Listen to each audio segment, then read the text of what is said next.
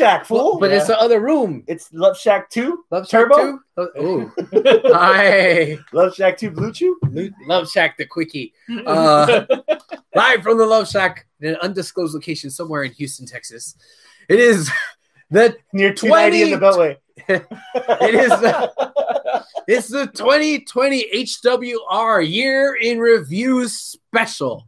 Da, da, da, da. This is Abel. This is Chris. This is Hector. Uh, Thank you so much for tuning in. We very much appreciate it. If you are watching this live, awesome. Log into your Google or YouTube account. That way you can chat along with us in the live chat. If you're not watching us live, you can still interact with us on Facebook, facebook.com slash Houston Wrestling Radio, or on Twitter at H Wrestling Radio, and on Parler at no, sorry, kidding. I will admit, I, I will admit, I downloaded the app just so I could give it a one star review. Did you? yes. Yes. oh man, it is our year in review for 2020. It is January 10th of 2021. So usually we try to knock these out a little bit earlier in the year, but um No, we knock these out normally the last week of the new year, before the new year. yeah, so it's yeah. not really a review episode because we're still in the same damn year. yeah. I think there was like one time where we did it like right after like January 2nd or something like that. But Possibly. I don't know.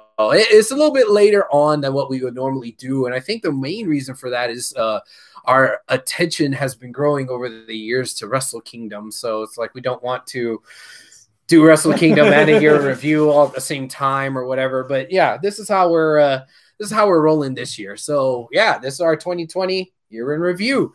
So that being said, how are we going to kick things off, guys? Man, 2020 was shit. So before we dig into the manure, let's go into the brighter time. January 2020, Royal Rumble is here. Worlds Collide is here. Wrestle Kingdom was a two night banger. AEW is going to new heights.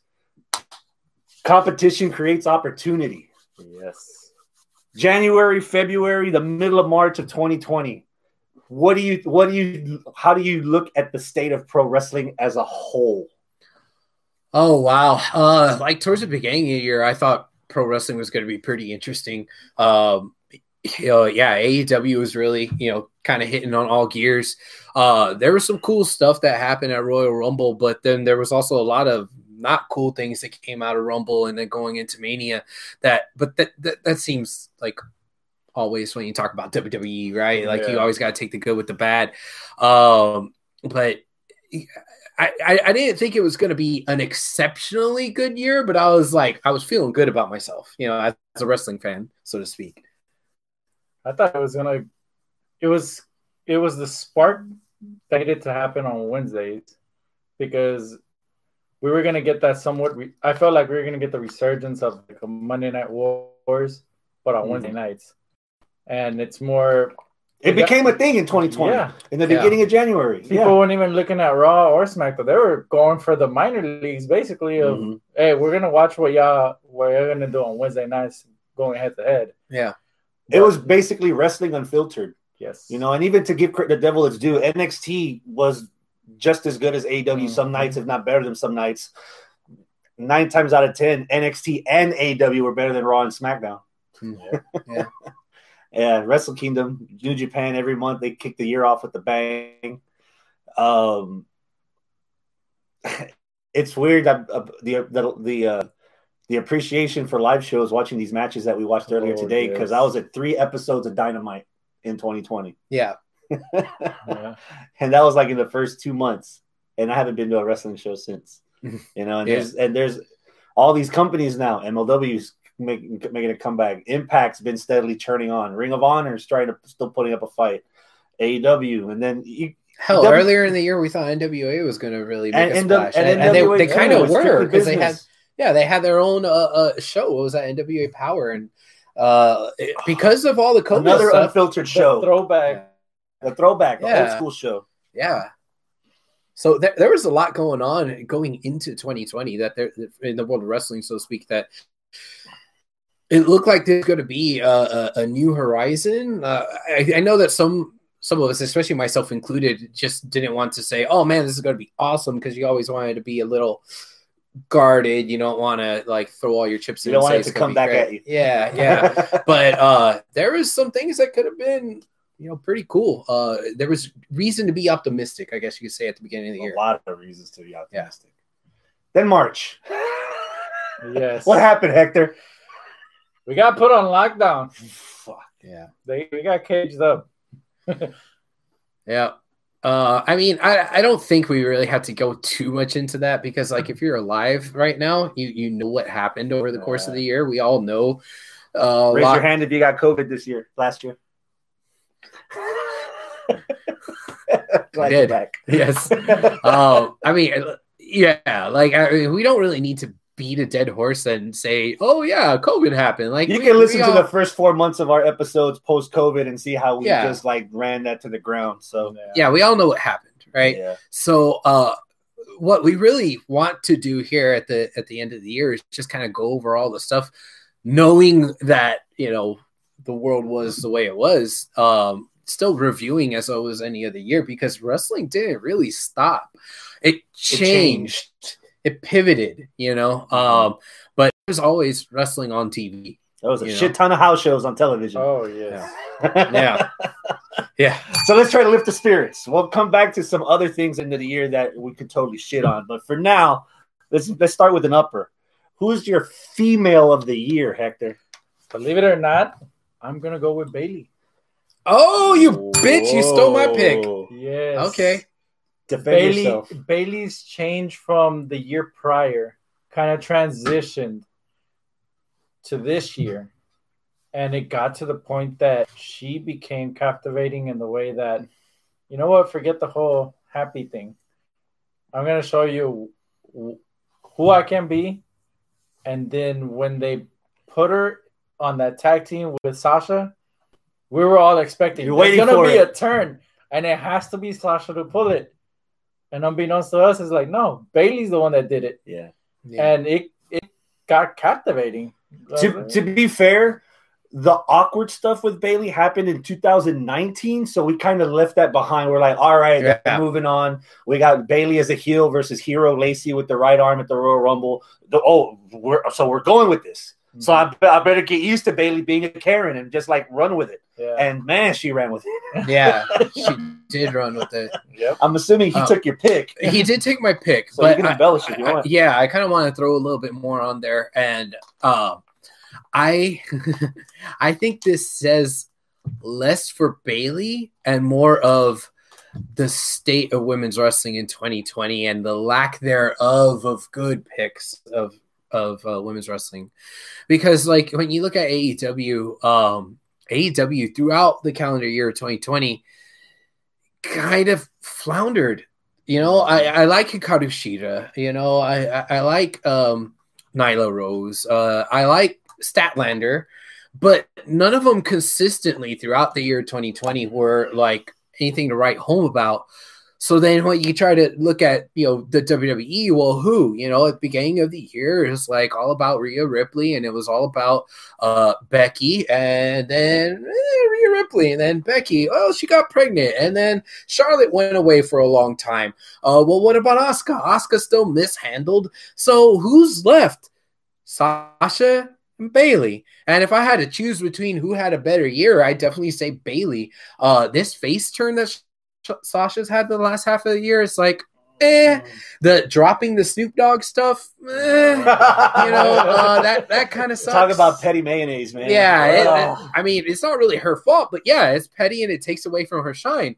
So, um, Bayley at the beginning of the year, yeah, a little weak, but then as the year went on, as uh, uh, fighting in front of nobody and fighting in front of the Thunderdome went on, she started to really develop this annoying character that, that made me want to boo her, which is her job. She's supposed to be booed, right? Uh, you're not supposed to like every heel. You're supposed to actually not like a heel.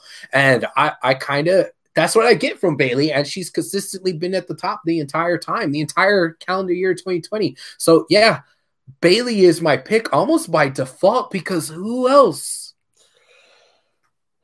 I don't feel confident with this, but I'm gonna just make a quick defense for it because it's not the first time I've made this defense, Please. and even I am not even I don't think it's my top top pick, but it has to be said.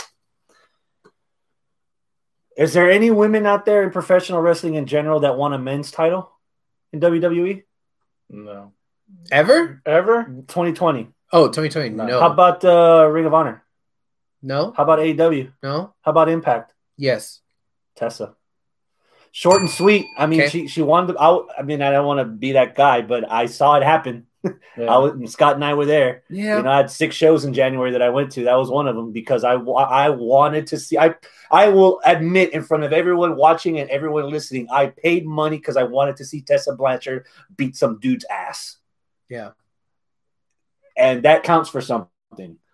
How the run went afterwards, she had Yeah. a couple of matches with Michael Michael Elgin and with Moose and a couple of And other things that were going on, Yeah. and Taya. But then when COVID hit and they didn't real know what to do, I, I can also admit she she mishandled that horribly. Yeah. She could- mishandled she- it. She all of you would remember her right now Yeah. if she would if she's had if she had that run yeah. instead of it going the way it went. and and Yeah. this is it's funny that you bring her up because I completely forgot about her. 2020 has been a long year, y'all.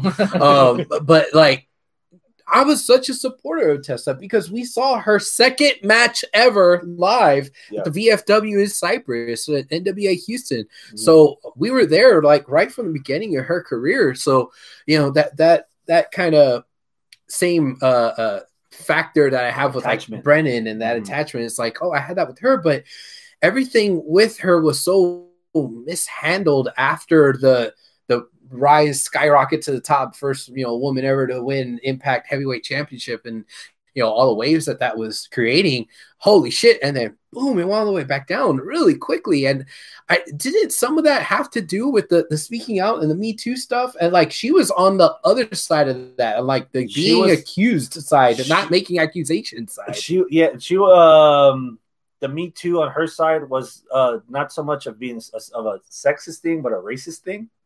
that's what it was didn't- yeah. it didn't help that she was in Mexico at the time during COVID because she had married Daga. Yeah. And so the travel restrictions and everything, they asked Tessa, it's like, hey, at least do a promo, send us something so that we can keep this going. And she pretty much de- declined, and that was the point where Impact says, you know what, we're gonna have yeah. to, we're gonna have to cut you loose. what was the the thing though that She- that she she, was it- accused of? She called a um, an African American wrestler the N word in mexico or repeatedly. I don't know where. I thought it had something to do with Japan, but I don't remember. It was, it was some backstory when she was doing uh, Women of Wrestling. yeah, Okay. yeah, wow. Oh, oh, that's what it was. Yeah. Yeah. All I remember is that like after that, that those rumors came out, she was just like canceled. Yeah, Yeah, You know. even Yeah. though even though people came to the defense that were people of color, but still by that time it was the Damage had had been be done. Yeah. Um, if, if if I had to go a little more realistic, I still love seeing Asuka on my television. She still had Yeah. the title. She beat Sasha. She beat Bayley. She beat everybody that that they put her in front of. She's probably gonna lose the belt to Charlotte. we'll, get- we'll go to our predictions in a little bit. Easy peasy. Yeah, Yeah. yeah. I mean, you know, I want my pick to be Asuka. I really do, but I think Bayley had more of an impact over the course of the entire year, And I think the other issue, sucks. I think the other issue with me is like the last at least four months, I have not watched an entire episode of Raw or SmackDown. So I don't have the whole year of ride, the whole year ride with Asuka or with Sasha or with Bayley to be like, you know what, I'm I'm I'm sticking with this pick. As far as anybody from WWE goes, at Okay. least from the main roster. That's fair. That's fair. Um, how about your mail of the year, Abel? So I'm gonna go with um Bray Wyatt. From January to December, I'm interested in Mr. Wa- Rogers Bray Wyatt or Fiend Bray Wyatt, whatever's going on. I'm fucking interested in the him. Colonel's extra crispy. Yes, Wyatt. yes. Even like right now, like after the fucking flame, at, at, like I'm tuning in so I could see what's going to happen with. that pick at all. Yeah, you. I, I'm tuning in to see what's going to happen with Bray, Okay. even when he's not Okay. on the screen and it's Alexis talking for Bray. yeah. Like, and orgasming for Bray. You saw that wet spot Oh, she left in the ring? I, Yeah. I've only done that like twice to girls. yeah. No, I, but like beginning to end, you know, when when we were there at the Royal Rumble, What was what besides the Rumble match? Fiend and, Bra- and Daniel Bryan. Fuck yeah, you know. And then you know, Fiend. You know, They gave a friend drop- of mine's uh, daughter seizures. She, she Oh, had to really? leave. Oh, She Oh, had to leave because the whole the whole Yeah, presentation. yeah. Oh, dude, that's So- just no joke. Especially when you're on the nosebleeds at the, at the juice box. Uh, you know? you know, And Yeah. I, I can't say that about anybody else that's been at the top of the mountain uh, for for WWE. Like I can't really say that about Drew, even though they really pu- pushed Drew a whole lot. I, I can see you making an argument, but like it- it's he's been kind of on the back burner. You know, he, he's been the secondary champ I, I- in my eyes. You can't say that about Seth because Seth was there for half a year and has been MIA. You know, um, I ha- I have one person that I hope one of you guys pick because I think an argument needs to be made for this person, but I'll save that and I'm gonna stick with my pick of being Bray. Oh. Do you have a champion as your ma- uh, male year? Actually, yes. And it's gonna be weird because I usually don't even think about this person, but I have to go with Roman Reigns. Oh! Believe it or not, yeah. The heel turn. The heel turn. Okay. Yeah. Okay. Okay. So, six, Pre- so so pre- so five months is enough for you yes. because he he was gone. He was gone through COVID, so he had to make sure he was fine. Pre-COVID, he had somewhat of a story going into Mania. and we were liking his stuff. Yeah. With, he was finally turning that babyface corner after beating the hell out of Corbin. Yeah. So we were starting to cheer for him, and he was supposed to fight Goldberg at Mania. And COVID. he's gone. And But so he's he- back. But when he came back and we actually got what we wanted of why don't they turn Roman heel? It happened, and I'm like, all right, give Blink if you miss it because it Yeah. didn't happen at a pay per view. uh It happened like at a throwaway segment at the end of SmackDown backstage, and you and some and you wouldn't even think I don't know if that's a a Roman heel turn or a Heyman face turn. Yeah, that's Yeah. true. That's It yeah. wasn't and until that- after yeah, the match. yeah. and, It wasn't until after that was the, the match. captivating part. That okay, Heyman is with him. Why? Okay, you got my attention. But then now we started seeing why and who he became. I'm like, all right, It's working. he got me. Uh, he got me watching his segments on SmackDown. Yeah. So yeah, I have to go with Roman. All right. Man, I'm gonna go the Abel route. Okay. because I've got some names here out of the out of the five names that I have here. Names. Nay. Multiple. My pick Okay. is Hangman Adam Page. What? Okay. That's a guy. Hangman. Again, I've been to three episodes of Dynamite. Two of well, two of them this year, uh, 2020. One was at the tail end of 2019 in Corpus. Hangman Adam Page drinking beer with the group. COVID came around and it was hand wash. And him doing the email memo about, hey, I'm gonna I'm gonna drink by myself, but it's doing out of safety or whatever. His he was the catalyst in Stadium Stampede. Are you with us? Are you against us? Are we still tag champs? Are we still buddies? Or we're gonna fight each other? Mm, okay. That led the whole year until October, November when Omega and Page were in the finals for number one contender. okay. He was relevant all year. Who who who chants cowboy shit? Yeah. Everyone, Yeah. every week. Okay. It's new, it's Okay. fresh, it's a new guy that's that's hanging with the with the established guys. Bro. Honestly, I Okay. was I was gonna pick him, but I think for me, he fit more the criteria the criteria as a breakout star. oh.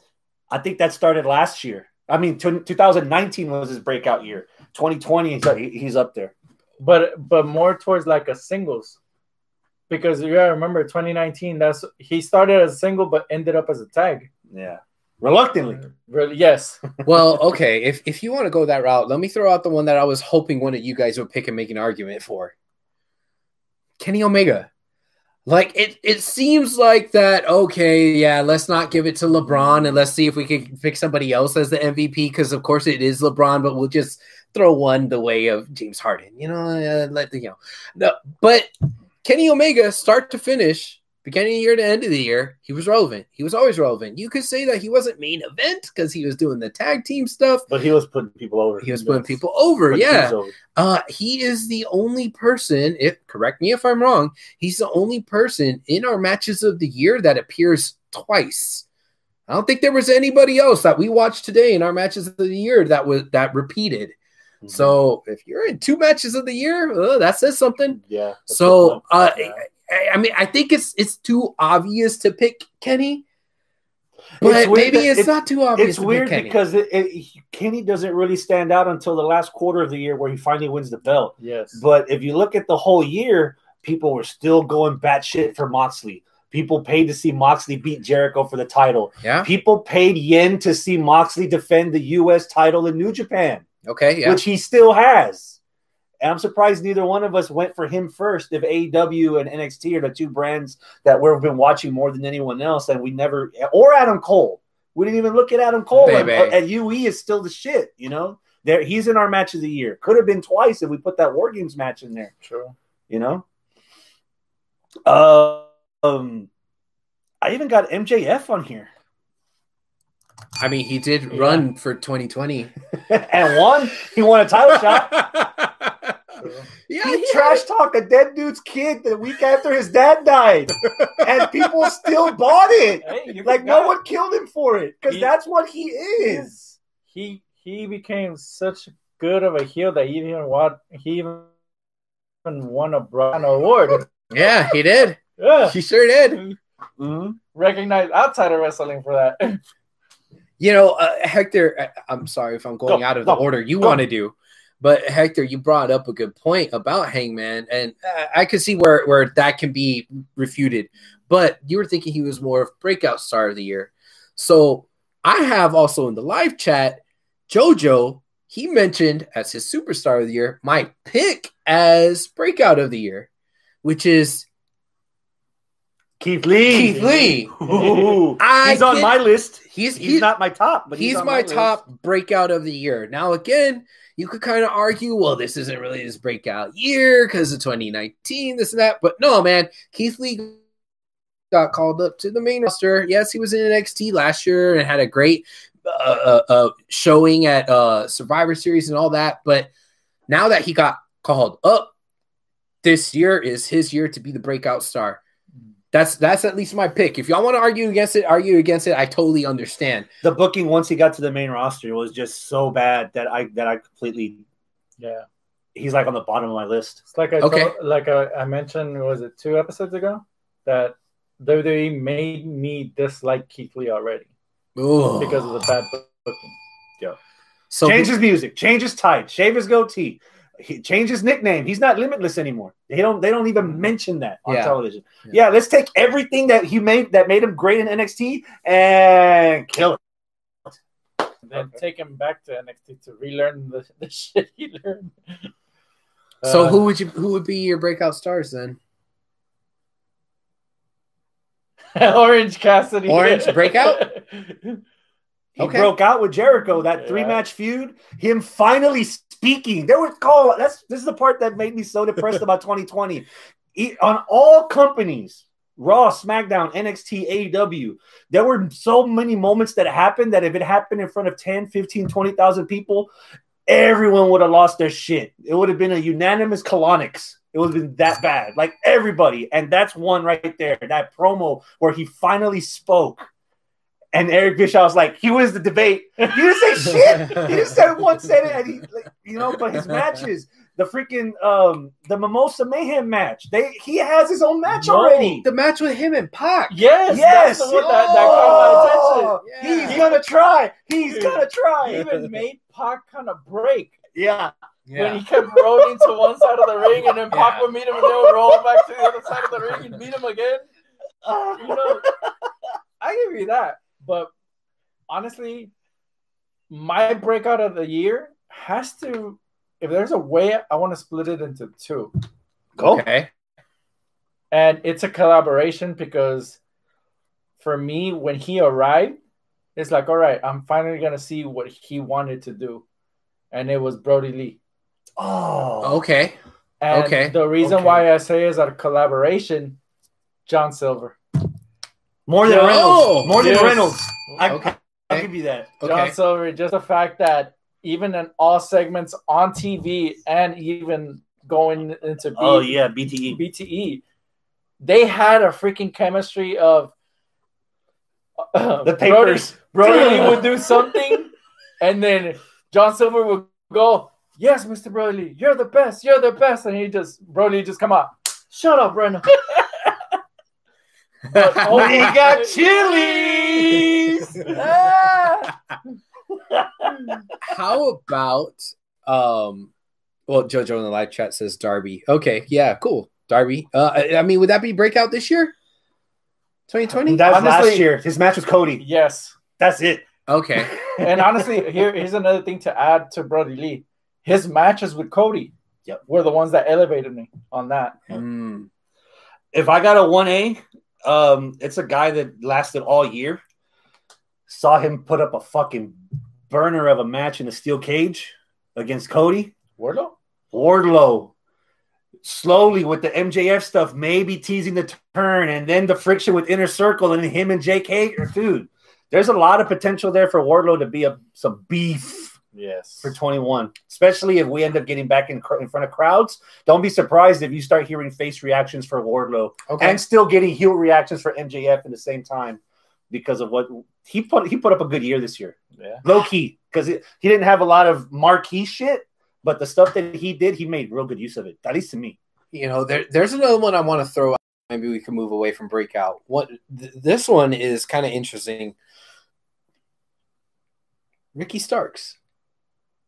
Ooh, You think Ricky Starks? Because I mean, his his career in his debut with AEW Cody was solid. and all of that was in 2020. Everything Yeah. he's done has been 2020. It's like, especially here in Texas, right? Because he's a Texas wrestler, right? He's, he's from the Indies. you have an, a bit of an attachment with Ricky. Well, there's a bit of attachment, and also there's a bit of, oh yeah, he actually debuted this year because in, in my head it's like, oh yeah, that was the guy that got uh, tuna salad stuck in his ear by From Ryback in 2016, and oh yeah, we've seen him in the Texas scene, you know, for years and years and years. So in my head, I don't think breakout star because in my head he's established and just is finally getting a shot. But to the rest of the world.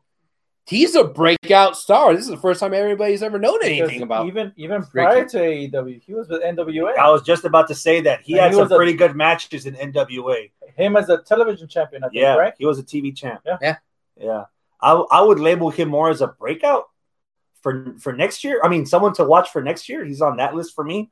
Um, premature. I, I, I want to say the opposite of prematurely because I have that same bias that we've seen him wrestle at the Yeah. DFW. I've seen him on NWA television. I've seen him in a small stage. I saw him, even though there wasn't a lot of people watching it. I saw him on a bigger stage on Dynamite. Um, but damn, there's a lot of people in that in that class of breakout. A I lot. would, I would really like to see how he would fare in front of real life humans, Mhm. right? Yeah. Especially with the Team Taz gimmick. It's Yeah. working. Yeah. Literally, he's coming, and I don't mean to put them on the same fucking category, on the same fucking pedestal.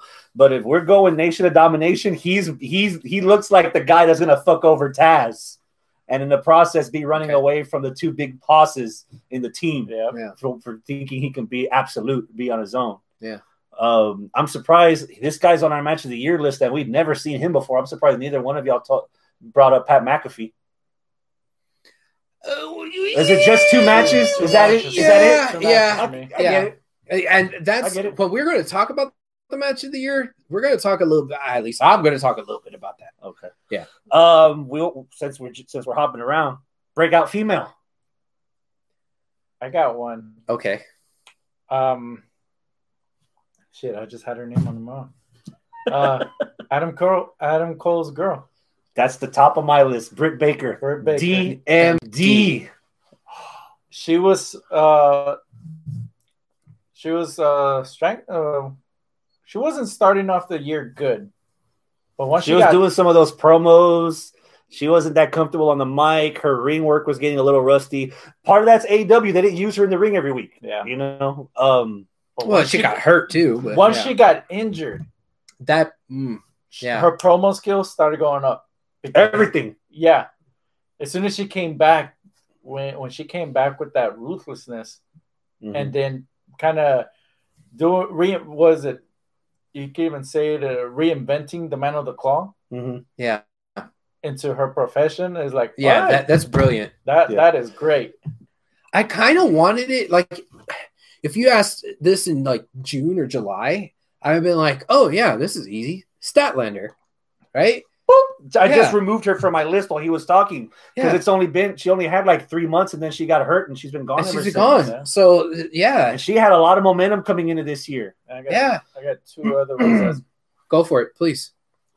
before you spit that one out, you've already spoken a bit about it. I want to embellish some more. Again, I'm not trying to put these two on the same pedestal, but it reminded me of the Attitude Era when you had somebody like Steve Austin that you really wanted to put the cart behind him and have him tow it for the company. And then he got hurt. And the one thing they did with him that they really haven't done with a lot of other people, even now in WWE at least, they kept the camera in front of him.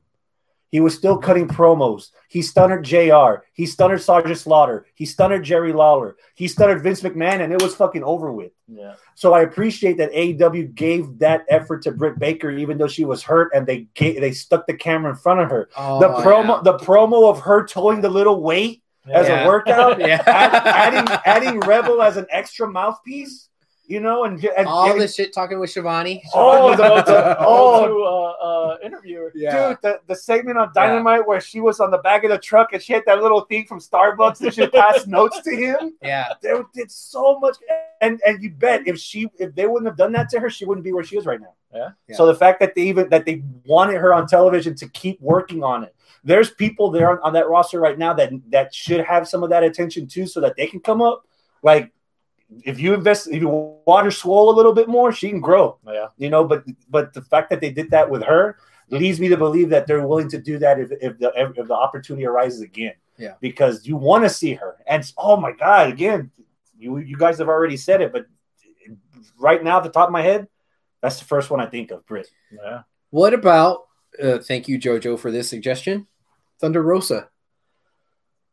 Um, No, I I really don't- like Thunder Rosa. i will see your thunder rosa and i will raise you serena deeb As breakout though, we're still talking about breakout. Serena Deeb has been on the scene I'll for a raise long you time. Deonna Purrazzo. oh Uh, still as breakout though. Yes, because again, underutilized in one in one part, and and as soon as she got let go and started going into Impact, she started captivating. Okay. Here, the- let me help you. Enough to forget.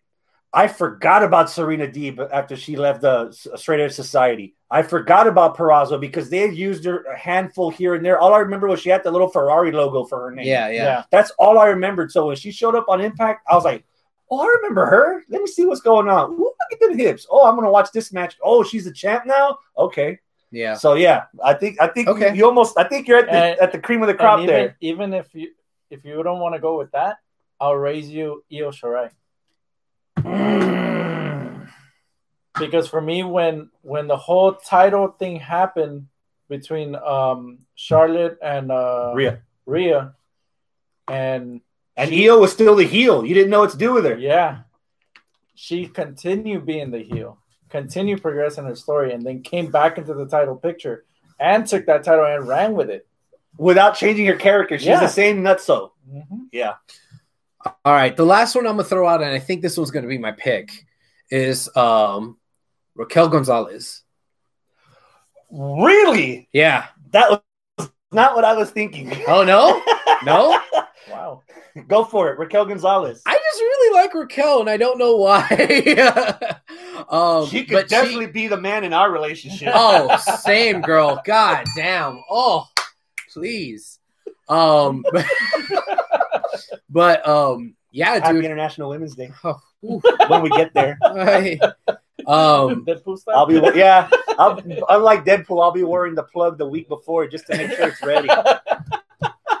I know that shit hurts the first time. I, I, I know that she's been like around for a while and, and, like I think she ramped up throughout the year. It was like, oh, just somebody behind the scenes. She was in the Mae Young Classic, you know, and She's doing house shows. She did okay here and there, and she didn't really have a whole lot of personality. They tried to give her a fucking Texan gimmick and the, the fucking cowboy Second and- generation. They went. Yeah. They went with that. They tried to do that, and then Yeah. like now she that she was with uh um what's her name as her backup Dakota. Dakota. Yes, thank you. She was with Dakota. Oh, she's the enforcer. Oh, she's a backup. Oh, she could actually get in the ring. Oh, fuck, she could actually fuck people up, and she's not that bad. Like, oh, she beat Rhea. Yeah, Twice. Like, woo, her stock just went up and up and up throughout the year. Um, so I think that's gonna be my pick as far as breakout female. You goes. didn't have a breakout when we, when I told you that we are going to have this category for the women, and I told you a hometown girl from Texas. I thought you meant Raquel. I was who I was actually thinking when going Jordynne Grace. She's not Yeah. breakout though, right? Because she her star star started started shining in 2019, didn't it? Uh, If you're having to ask, then it didn't. Oh, yeah. And well then fuck she- it, Jordan and Grace. she, and she was in the All In Battle Royal that Yeah. two years ago. So Yeah. she's been a thing, but now she was for a while she was the thing in impacting the women's wasn't, division. wasn't she in the first pay per view of AEW and the females? I want to say Female battle so. royal kind of thing? Mhm. I want to say so in 2019. Yeah, Yeah. Tag teams. tag team of the year. Oh fuck. Um, again, I don't want to say this because it's like picking LeBron as MVP every year, but Bucks, Young Bucks. I mean, they're still the Bucks. They're still super kick parties. Still put on fucking five star matches with anyone, you know. Um, and they've been relevant all year. Um, I it seems like a not a sexy The pick. team that didn't have the belts all year, you're picking the Young Bucks. I mean, I guess. Uh, I'll go and challenge yours. Please challenge me because this feels I'll, wrong. I'll have to It go. is wrong. I'll Oh. have to go with Omega Hangman for me Oh, because they're again they the they- story the whole year. the whole story. You you're you're looking for for the breakup already, yeah. but they captivated you of they're a tag team and they're trying to work together, Mhm. but there's there's still a little shade here of nah you're better friends with the Bucks than actually being with your partner. Then Yeah. when it happened, it's like all right, it captivated me tag team wise for that throughout the whole year and gave me what I wanted. I would say that would be my pick too, but just uh, as a taster's choice, I'm going to throw a team out there that you guys might not be expecting, but they were pretty dominant for most of 2020. They had some good matches. They had a great match against Motor City Machine Guns. Oh, Uh, and I'm going with the North. Yes. The fucking North. Josh Alexander, Ethan Page. They made that tag team division relevant to the point that the Good Brothers had to show up. Yeah. Yeah. Yeah. So, yeah. they So were I'm- kicking around the Rascals and everybody Yeah. all over the place. Got to give some love to the North. I ha- Yeah. Yes, I agree. You do have to give Yeah. some love to the North. Um, what about? And again, this might be a little bit old hat.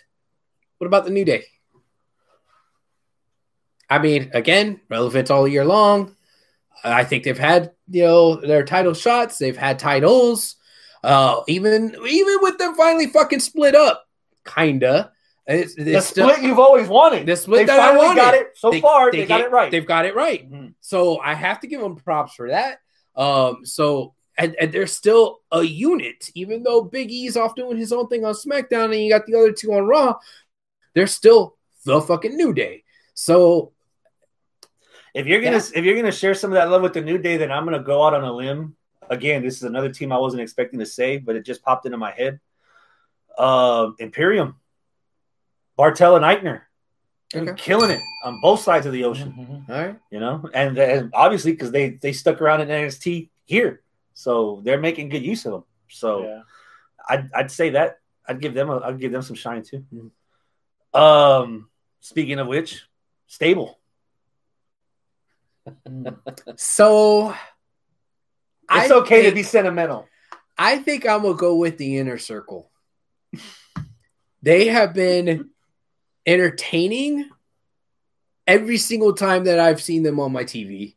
Um, if it, and any combination of, of all of them, right? If it's just they, and they added two more, and it still works. yeah, yeah. If it's just Santana and Ortiz, or if it's Jer- Jericho and Guevara, or if it's you know MJF and fucking Wardlow. Jericho, Oh yeah, you know, uh, yeah, Wardlow and Hager doing their thing. Like any combination of them has been fucking entertaining, one way or the other. And the steak dinner yeah, and the weekend in Vegas. longevity, I love the weekend of Vegas. That was hilarious. pretty much the whole year, pretty much all of 2020, they've been a thing. So yeah, I I, I, I gotta make an argument for them for the inner circle. Okay, so if you're gonna go, That's my inner, pick. if you're gonna go inner circle, then I'm gonna make an argument for a team that I was not expecting. A team that reluctantly made me watch this damn product. I think we have the same pick. Uh oh. Hurt business. Yep. That's a good pick. Hurt business. Mhm. You know, there were heels. They're just beating people up. They're beating up the same people twice a week on the same show. You know, to the point that you don't know what the fuck they're doing. And then out of the blue, hey, we need more black people in here. Let's get Cedric. Holy fuck, the Cedric fucking fit? And then with Retribution, Hurt Business. Oh, okay, now Hurt Business is actually a big deal. Oh, wait, I remembered Lashley was a motherfucking badass Yeah. and Shelton.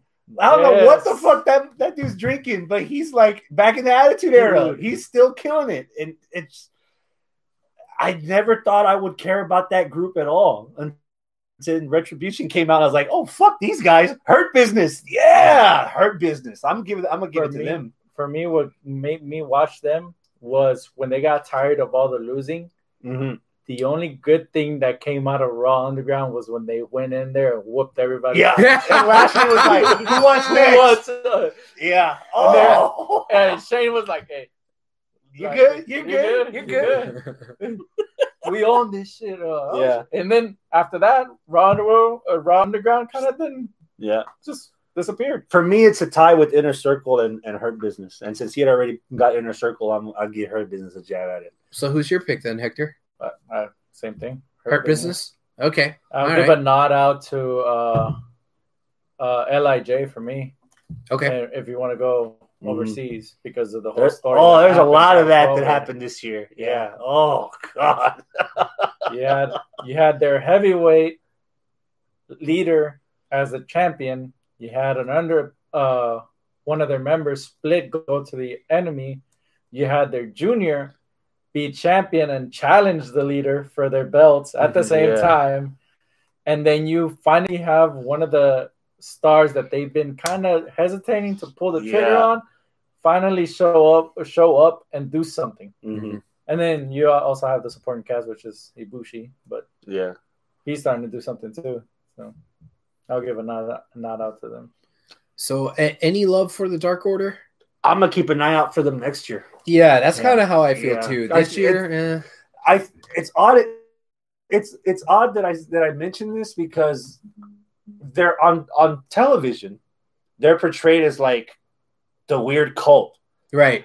On BTE, there's Yeah. something completely different. Yes. And oddly enough, and I don't want to sound say this as a derogatory, but the passing of Brodie Lee might be the switch that turns them full time baby faces, and you want to Yeah. support them, Yeah. support their cause.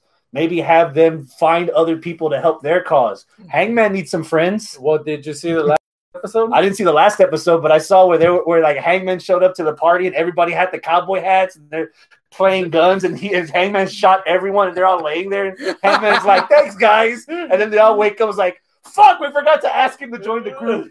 It's it's it's this weird bipolar thing with Dark Order and and and hopefully They got now they can since find the, a middle. since the passing of Brodie Lee, the most recent episode that they, the way they started off, what they did the whole tribute yeah. of Mhm. behind the scenes tribute. The last image you find on the video before the whole BT bit start is all the inner circle kind of huddled up in their area, sad, quiet, and then you just see Hangman pull up and can I sit with you? Hmm. And that's where it stays. Oh, They just go pitch black. So it's like, okay, you found the sense of direction because story wise in BTE, Brodie Lee wanted Hangman yeah. from since the very beginning. Mhm. Yeah. And when, even when he was going through that whole kind of moody era, Yeah. You know, now that of his passing, you have Hangman there to fill Yeah. that some some Yeah. type of void over there. And then you got fucking negative one whooping people's ass. So you know. That part's weird. and, I, and and and there- there's gonna be two different conversations we're about to have on this. The first one is what from what I've seen on television, why is negative one with FTR? You know, because negative one came out on Dark last week, a couple weeks ago, and talked smack about freaking Marko uh, Stunt. about Marko Stunt. Marko Stunt getting bitched out by a nine-year-old his height and did a better job on the stick than Marko Stunt. Because right now Jungle Express is feuding with FTR, and that's Yeah. what, so when I saw him come out talking smack to Mark, I was like, But he's Why? not. He's not with FTR. I want him to be with Dark Order. I want him to be like the prince that where he actually grow. They He's gave, the new they- one. they gave He's the the- new exalted one. they gave the kid an actual fucking contract. yeah. and and, belt. and I and I yeah. I think Yeah. when they first announced that they gave this kid the contract, I'm expecting, oh, that's awesome. Let him go through school when he's 18, 19, ready to get in the business. You can break you can break him out through dark and have him evolve in, as a character. No, we got him on fucking TV now. And which I think don't mind. That I know people that bitch about Marko Stun already are gonna have so much fuel to burn fucking this little kid. Oh yeah, Cornette's gonna hate it. yeah, yeah. but for right now, it works. Yeah, I Yeah. get it. It- This literally a kid living out his dream. That's you're basically getting it legit. Yeah. Watch him grow up like we saw the Hardys go from door jerkers at King of the Ring to WrestleMania 17, falling off of shit. You know, Yeah. what? Watch him grow. Well, Like literally fucking Truman Show in pro wrestling. Yeah. almost. I'm I'm down with that. I agree. So hopefully, hopefully, 21's the year for And- Dark Order. And there you go. That's your, your valid point right there. The dad led them to this side. What is the kid gonna lead him to? Oh, Yeah, oh, yeah. Kylo, Yeah. Kylo Ren. Yeah. There you go. God damn. story. Talk about Long- fucking long term book Long-term booking. booking. This kid's nine years old. He Hey,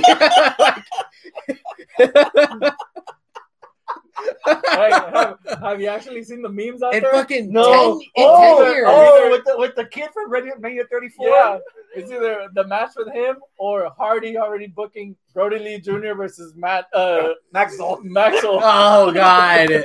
God damn. Oh my god.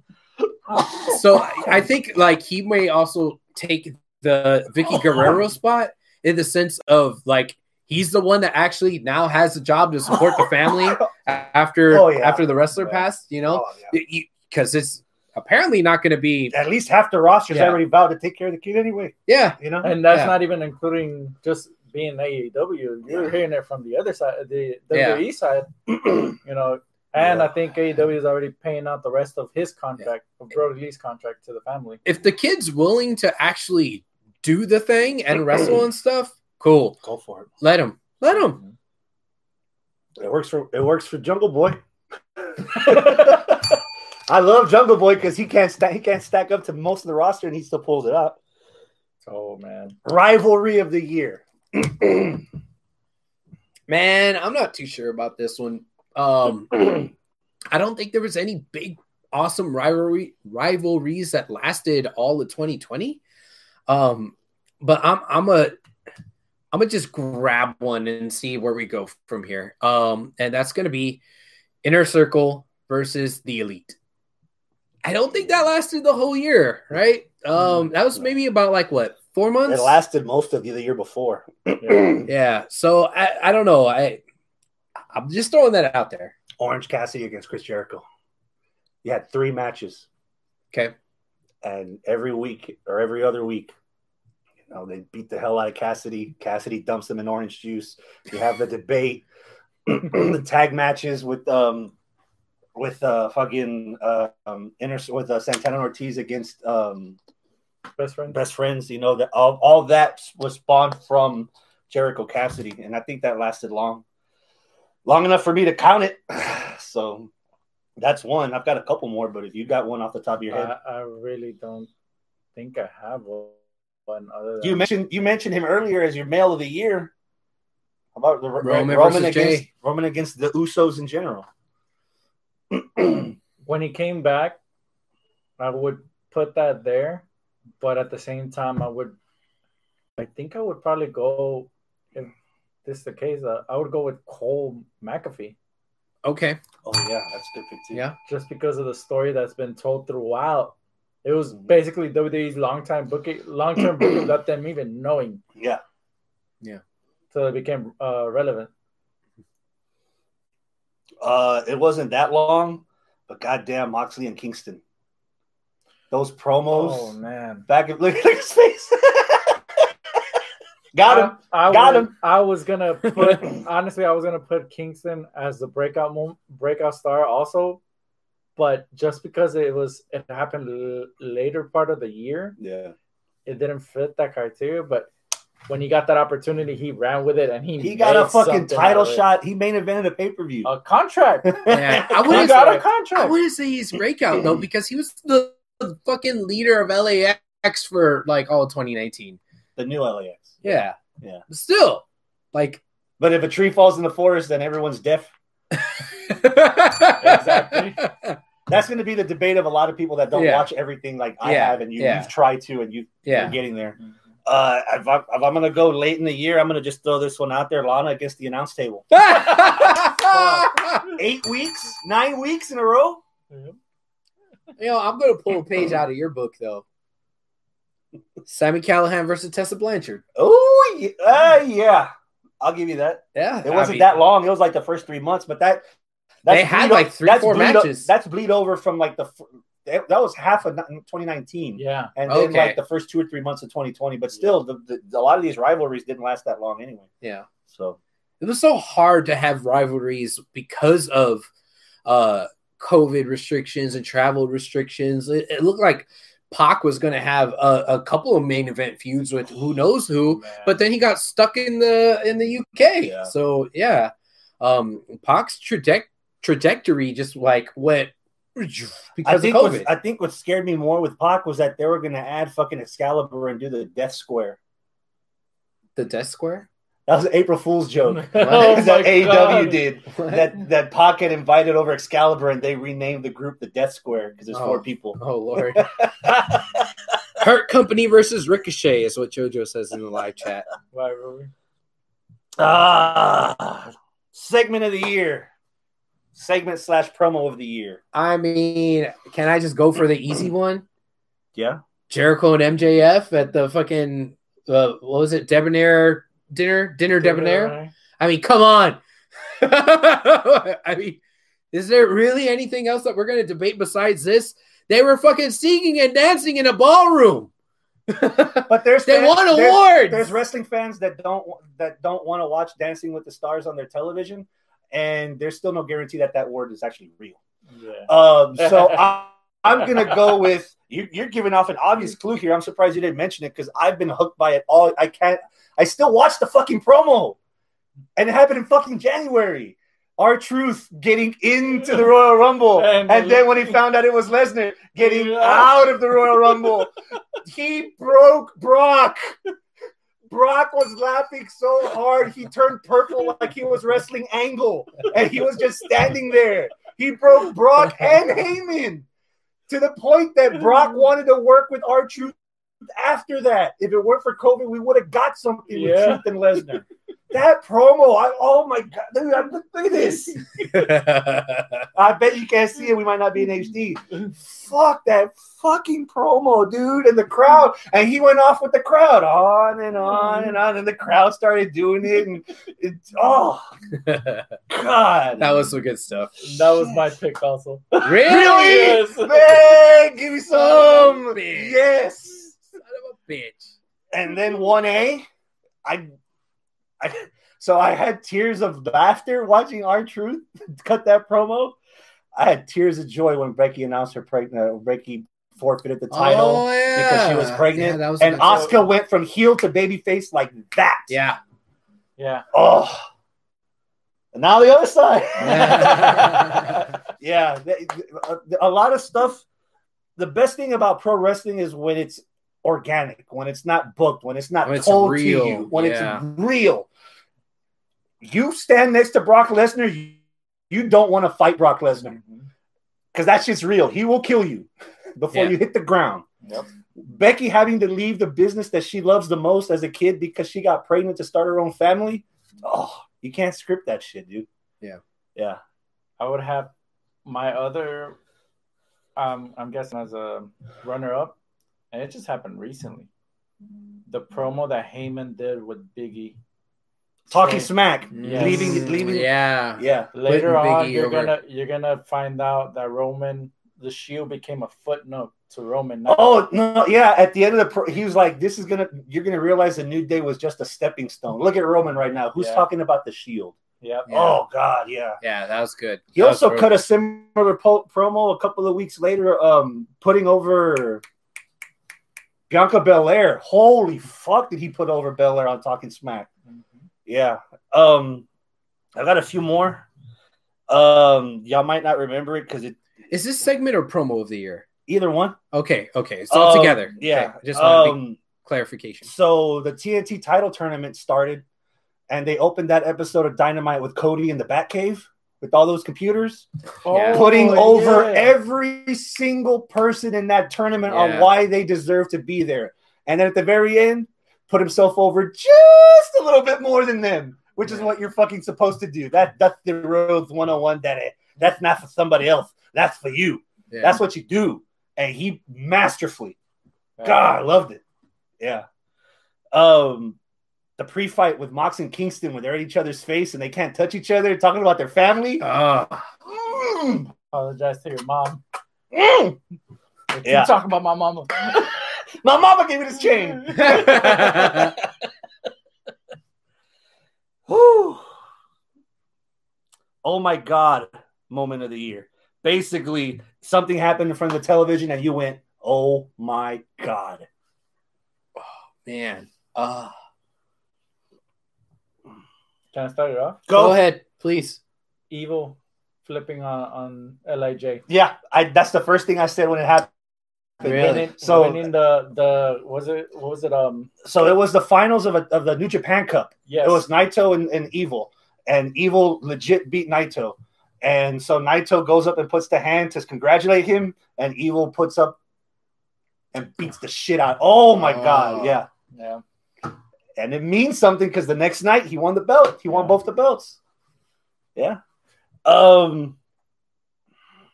Man, I'm having a hard time pulling out I'll any help oh you. my god moment. Matt Hardy doesn't die. oh I forgot about that Come on That's now. right.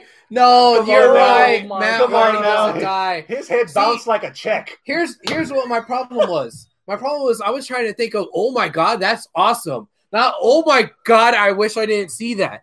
Yeah, I blocked that shit out from my memory. That's definitely an oh my god moment. hell Darby almost dying with that power bomb from uh Oh, um, yeah. yeah. For Cage. from Cage Yeah, yeah. him in the bag and get him No, when he fell off the ladder trying to do some stunt with a skateboard and botched all that. That was in the same match. Okay, Oh if I was God. trying to find a happy one, this was my happy one. Thank you for for jogging my memory with Matt Hardy backstage.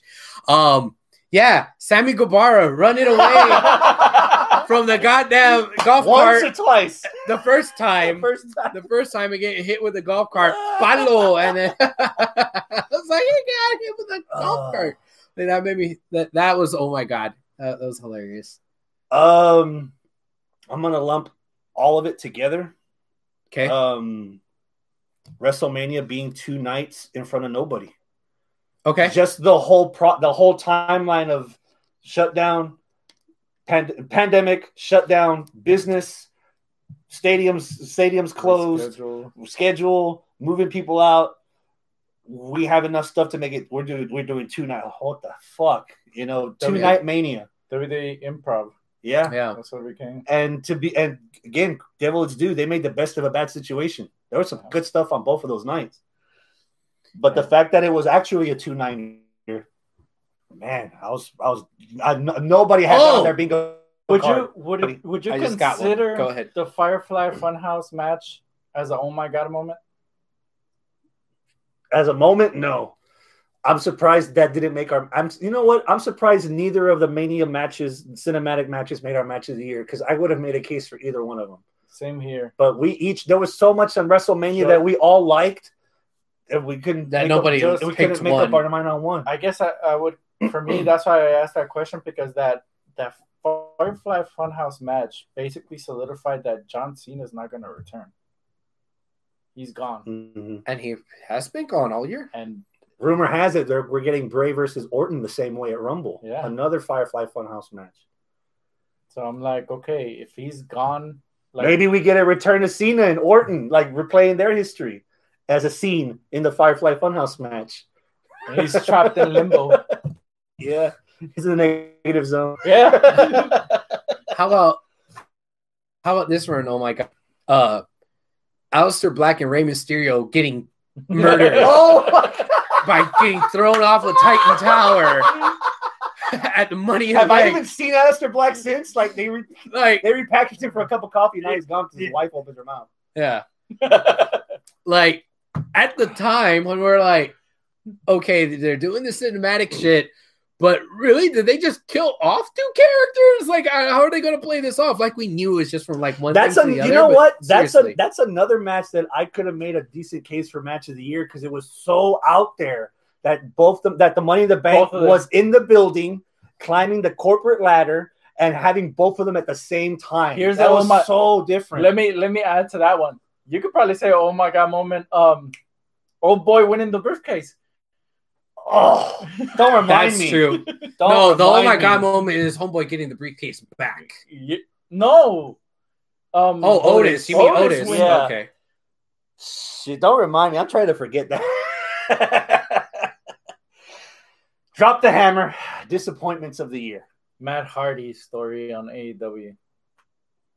Damn. Wow. Explain. Divulge. I need to hear this. the that- way well this is a, another thing that covid affected but um overall we were all thinking he's gonna be the exalted one Oh, and then he wasn't. he wasn't and then he tried to recreate or kind of re reuse and repackage his broken gimmick. Yeah. yeah to an audience that it got to the point that they got tired of it Uh, it gives yeah, it gave some yeah, bright moments with the return of version one and the Matt Fax and Matt Hardy doesn't die kind of thing. Yeah. But And Jericho offering the drone a shirt. yeah, and overall, but but overall, the story is like You know what? Yeah, I'm, man. I'm going to agree with that because um, even with Orange Cassidy, you could suspend your disbelief a little bit. Because remember, AEW was not supposed to be the alternative to sports entertainment. It was supposed to be real. It was supposed to be actual professional wrestling. Yeah. But when you bring in Matt Hardy and the drone and him moving like shape like teleporting, and all that, and changing yeah. characters, that's when you're like, all right, you're officially competing with WWE because you're doing WWE shit. Yeah. you know, I'll give you that. Yeah. Um, if you're going Matt Hardy, fuck it, I'm gonna go Retribution. the hacker. Yeah. I can appreciate them trying to tie that in. But, Execution was horrible, dude. Yeah, And I want to say that, obviously. Because of Brennan. Yeah. Right? I'm glad Brennan's on TV. I'm glad he's getting work. I'm glad he's on the He main made event. event Raw. Raw. You know, yeah. Yeah. Um, how about this one for a disappointment? Raw Underground. What the fuck was that? That was some bullshit. So you're, you're you're on that island, bro. I liked it. I wanted more of it it. was it was actually I wanted more of it. Okay, I here- wanted to see Riddle there. I wanted to see Lashley Here's there. your Hell, disappointment. Lesnar. here's your disappointment with it. Where are you at? It gone. No. It was there for what? A cup of coffee? Yeah, because A month? But, but Two you, months? you got to understand the story of it. It got taken out by the Hurt Business. There Not was- just that. Regardless, it's still gone. Storyline, Hurt Business took it out. Business wise, you couldn't do that with COVID. Yeah. You couldn't have all those people around there. Yep. So Yeah. they had to they had to pull the plug on that. Um, fuck it. If we're going past the business, all these all these idiot motherfucker penis dudes with the Me Too movement. Oh, that will be the biggest one. Fuck There Joey you go. There you go. Whatever the dude that re- that taught that that fucking school, every every dude and even woman that was a part of the Me Too movement in a negative way, y'all could rot in fucking hell. I hope y'all are already dead from COVID. That fuck that shit. Like that Yeah. that uh, there has not been a scar to the business that deep since Chris Benoit, Yeah. Okay, that's fair. and it happened everywhere. It wasn't just WWE. This was everywhere. It was fucking indies, local, fucking Yeah. everywhere. WWE everywhere. Let go of people. AEW put people on suspension. Warner Yeah. put people on suspension. yeah, Impact had people that were that you were double taken. It affected everybody. yeah. Everybody. Would it be considered also, in addition to that, the the the furlough letting go of talent from WWE? I mean, like because some of the the Good Brothers, you know, because of the whole COVID thing. well, I, I don't know. I think those are I think those are two separate things. I mean, I'm sure some of them got let go and furloughed because uh, they were a part of Me Too, but Um, well, I think no, in, in wrestling it was speaking out, right? Yeah, it wasn't me too, right? But um, No, it was. well, I mean, th- disappointment. that's a disappointment. I don't think it's the same but as this wanted- one. That's a that's a disappoint, but it's weird because that's a disappointment that's out of our that's out of your control. That's that wouldn't have happened if it weren't for COVID. Hmm. So No. I even the- they, they even as, even as they were at their most profitable in 2020 during a pandemic, you if you own stock in a company or if you have a payroll if you get payroll as an executive under that company Mhm. you have to look 10 steps ahead. So you have to know, oh, if we're going to go down this path, we need to make sure that we're ready so that we still have a business in Mhm. 21, 22, 23, so that we still have dividends for our shareholders in the next quarter, next month, next year, um, uh, in, in our returns. So they had to, and and to me, I don't even think that's a negative because look where Miro's at right now. Look True. where the Good Brothers are at right now yeah, some some of those people are actually making the best of the situation that they were given, and I think it's better. They're better off for it. You know, fucking Good Brothers had two of their own pay per views. Oh my god. what? it's dang. It's, yeah, the Good Brothers had uh, their they actually um, did two, Shopomania. shop uh talking Shopomania. They had Ah. two actual show, pay-per-views. and then uh, yeah, they did uh, Shopomania one and Shopomania two. Shopomania two is making fun of uh, Retribution. yeah, Oh, yeah. I- Heath Ledger, I- Heath Ledger was Stang, S T A N G. It's Stang. Heath Slater. Heath Slater. Yeah. Okay, not, It's- not Heath Ledger. Ledger. No, Heath Slater. Yeah. It's okay. dang oh fuck yeah so it, it benefits a lot of those people that you know not everybody but i wouldn't call it As a com- disappointment. yeah, i wouldn't call it a Yeah. complete disappointment Yeah, the whole Me Too thing is going to be the biggest one. Yeah, that's that's the big one. Especially since it affected so many fucking people, man. Mm-hmm. It's like you talk about COVID and and, and people try to forget about the the speaking out movement, but shit, that was probably a bigger deal I think the only one that came out of that in wrestling. that kind of got a little bit of justice was uh, Will Ospreay because they, they Yeah. assumed and that and that goes to that point where stuff's at a fever pitch you just pull a trigger and you're going to hit something even It though you're not targeting anything It was So- hearsay when it comes to him, Yeah. and Mhm. they just used his name without even knowing. Yeah, It's weird because it's like Ospreay, for the most pa- part, in the court of public opinion, got let off of the hook. But you kind of have the opposite uh, reaction of whatever happened with Velveteen Dream because it may Mhm. not have been true, but people are still like, nah, fuck that guy. You know? Oh, with with with Velveteen is different. Like he might not have done the act, but he was down that road enough where you can already make a decision. I mean, there's text, there's video, there's audio clips, there's voicemails of him talking to the kids. I was like, well, oh, gracious, you didn't rape him. That's awesome, but you're you're still you're still slime. Yeah. Mhm. Okay. And- and yeah. So, pay per view of the year, Abel. Hit me with it. Ooh, not WrestleMania. Uh, um, man, I honestly don't know. I really don't know what I want to pick. I mean, I, maybe I just go with Double or Nothing. I mean, maybe Royal Rumble. I mean, Royal Rumble was good. It was the last one with real life people. Possibly with Um, COVID. yeah. Well, that was a fucking super spreader event. yeah. Um, it, it was good. We had two good Rumble matches. We had a you know a good uh title change there with Drew. Um, or not not title change. It was um, a victory with Drew. Um, I mean maybe by default Rumble because I'm I'm trying to search. I'm trying to find something. I mean, unless you just want to default to Wrestle Kingdom, but you know, Uh, my default would be Wrestle Kingdom okay. Both nights. night. Oh shit! Night one had Liger and Takahashi. And Night one had Ospreay had Ospreay Ibushi. night two had who? I don't even remember. I'll go with night one by default.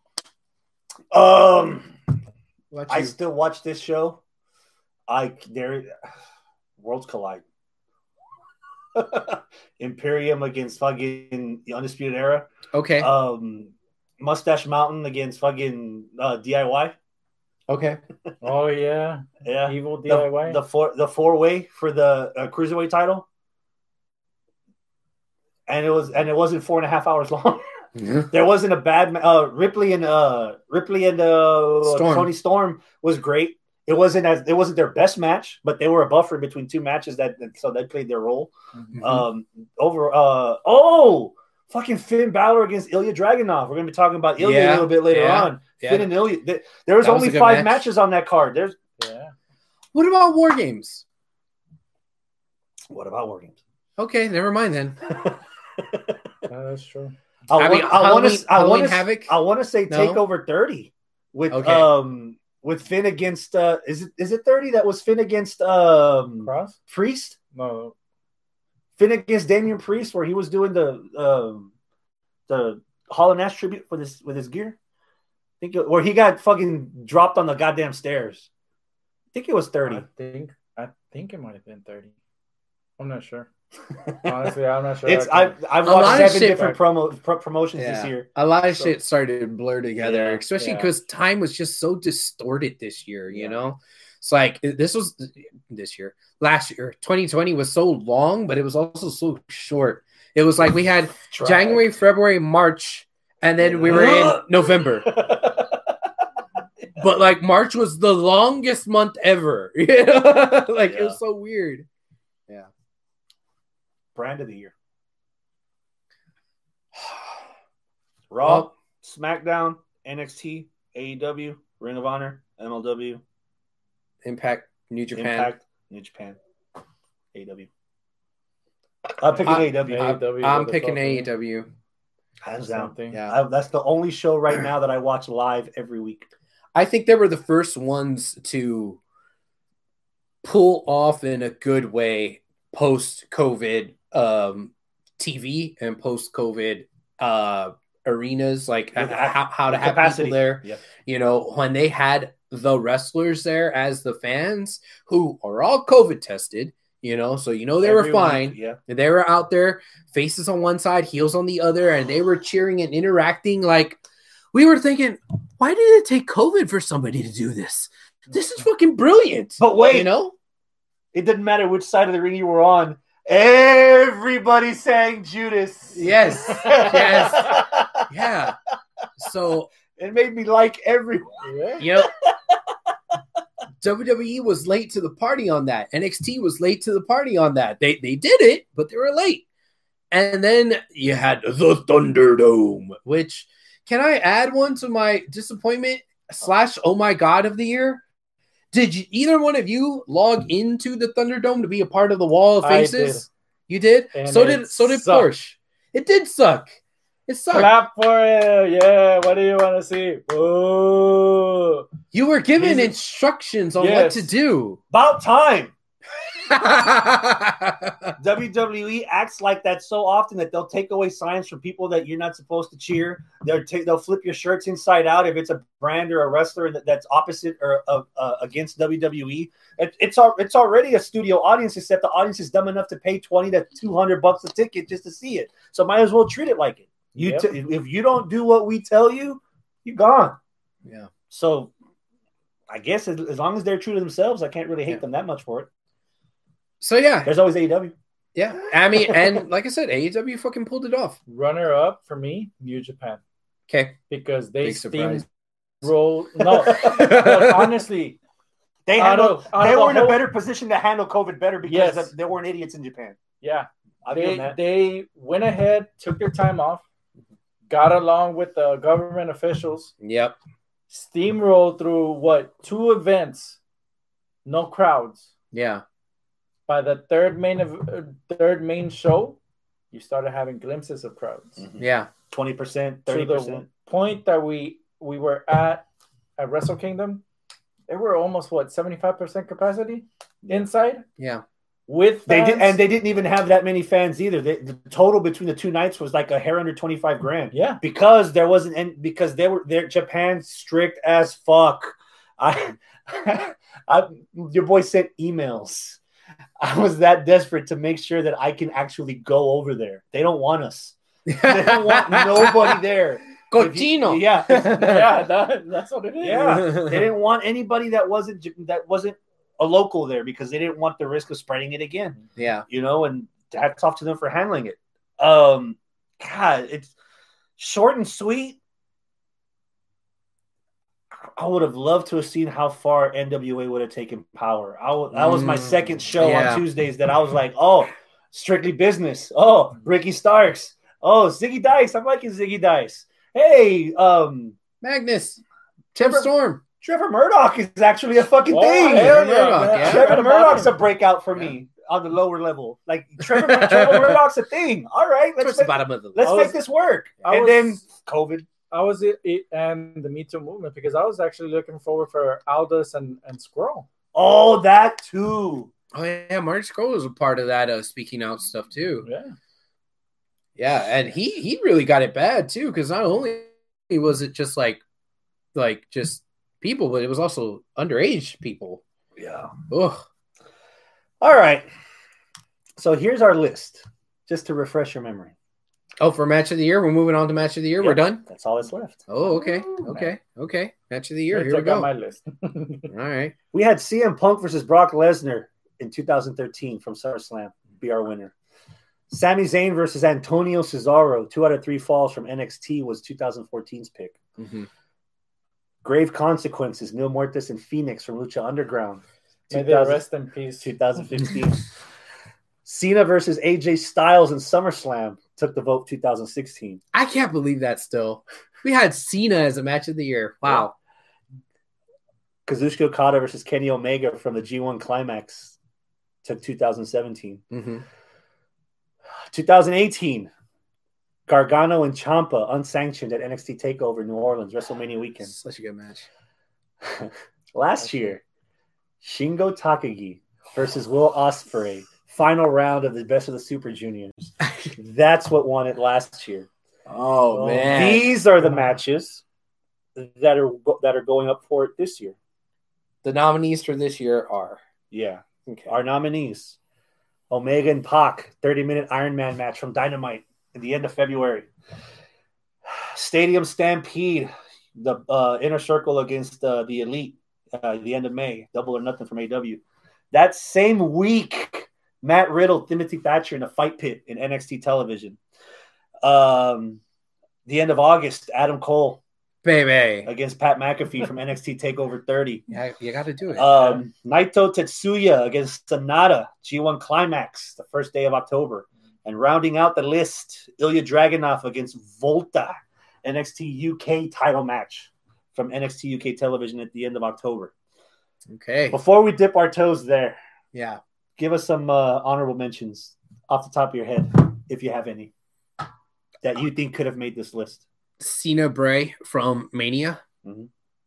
That that was probably the match that like kicked off the the craze, so to speak, for the um the cinematic matches. I know it wasn't the first cinematic match, but when that happened, people were like, "Oh shit, we could actually do this, and it could actually work." And it it made people post COVID Cena. has a shot. Yes. Yeah. Yeah. yeah. Give me one, Hector. I got a lot. Let's start, let's start with one. We'll just we'll just we'll just go One? musical chairs. I'll go again. I'm the New Japan guy, so Hi. Hey, I will go with Ospreay Ibushi from Wrestle Kingdom. Okay. I'm Might sticking. I'm sticking to January. Um, Roderick Strong defending the U.S. the NXT U.S. Uh, North American title against Keith Lee, or Keith Lee won it. That's a that's good fa- one. yeah, that's fair. Yeah. Hit me with that one. The men's war game. Men's War Games. Men's war games. It's just fun. War games every year is fun. I think I'll have to go for the second cinematic match, which is the the Boneyard match. Mm. I know as much as you hate the Undertaker being old in wrestling, That's it. Yeah. but cinematic wise, Hater. cinematic wise, that would have been another avenue. You could you if you want to go back to the well and grab him from the Mm. dead, perfect per, Yeah. perfect place to to call it. You know, okay. Oh, I'm gonna throw it out there. Pac and Cassidy from Revolution. Yes. Yes. That, I agree. That opened there. There's That's a, good yeah, one. That opened my eyes. I I I got one. Roman versus J two. Hell in a Cell strap match. Yes. that was solid. That was really good. the the first one it, it was it was not enough uh, uh, offense from Jey. I think that's what I said that I wanted to see it be at least somewhat competitive, and it was a glorified squash match. The second one wasn't a glorified squash match, and it made me be like, "Oh shit, Jey Uso may actually have something here in terms of a singles run." Yeah. Mhm. Robert, what's up, man? Robert says Young Bucks versus Omega and Page. Okay, Oh, that was also on Revolution. Uh-huh. Yeah, hit me on that one. the Japanese style version of the chop match. Um, Ishii versus uh, Suzuki. The G1 climax. Oh, man. okay, since you went there, I will see your chop match, and I'm gonna raise you the kick match. Ibushi against um Oh, um, Taichi. Tai Chi, Yes. She- that opened my eyes on Taichi. Like I started watching a little bit more. I started dabbling a little bit more in Taichi's road after watching him get the ever lugged shit kicked out of him.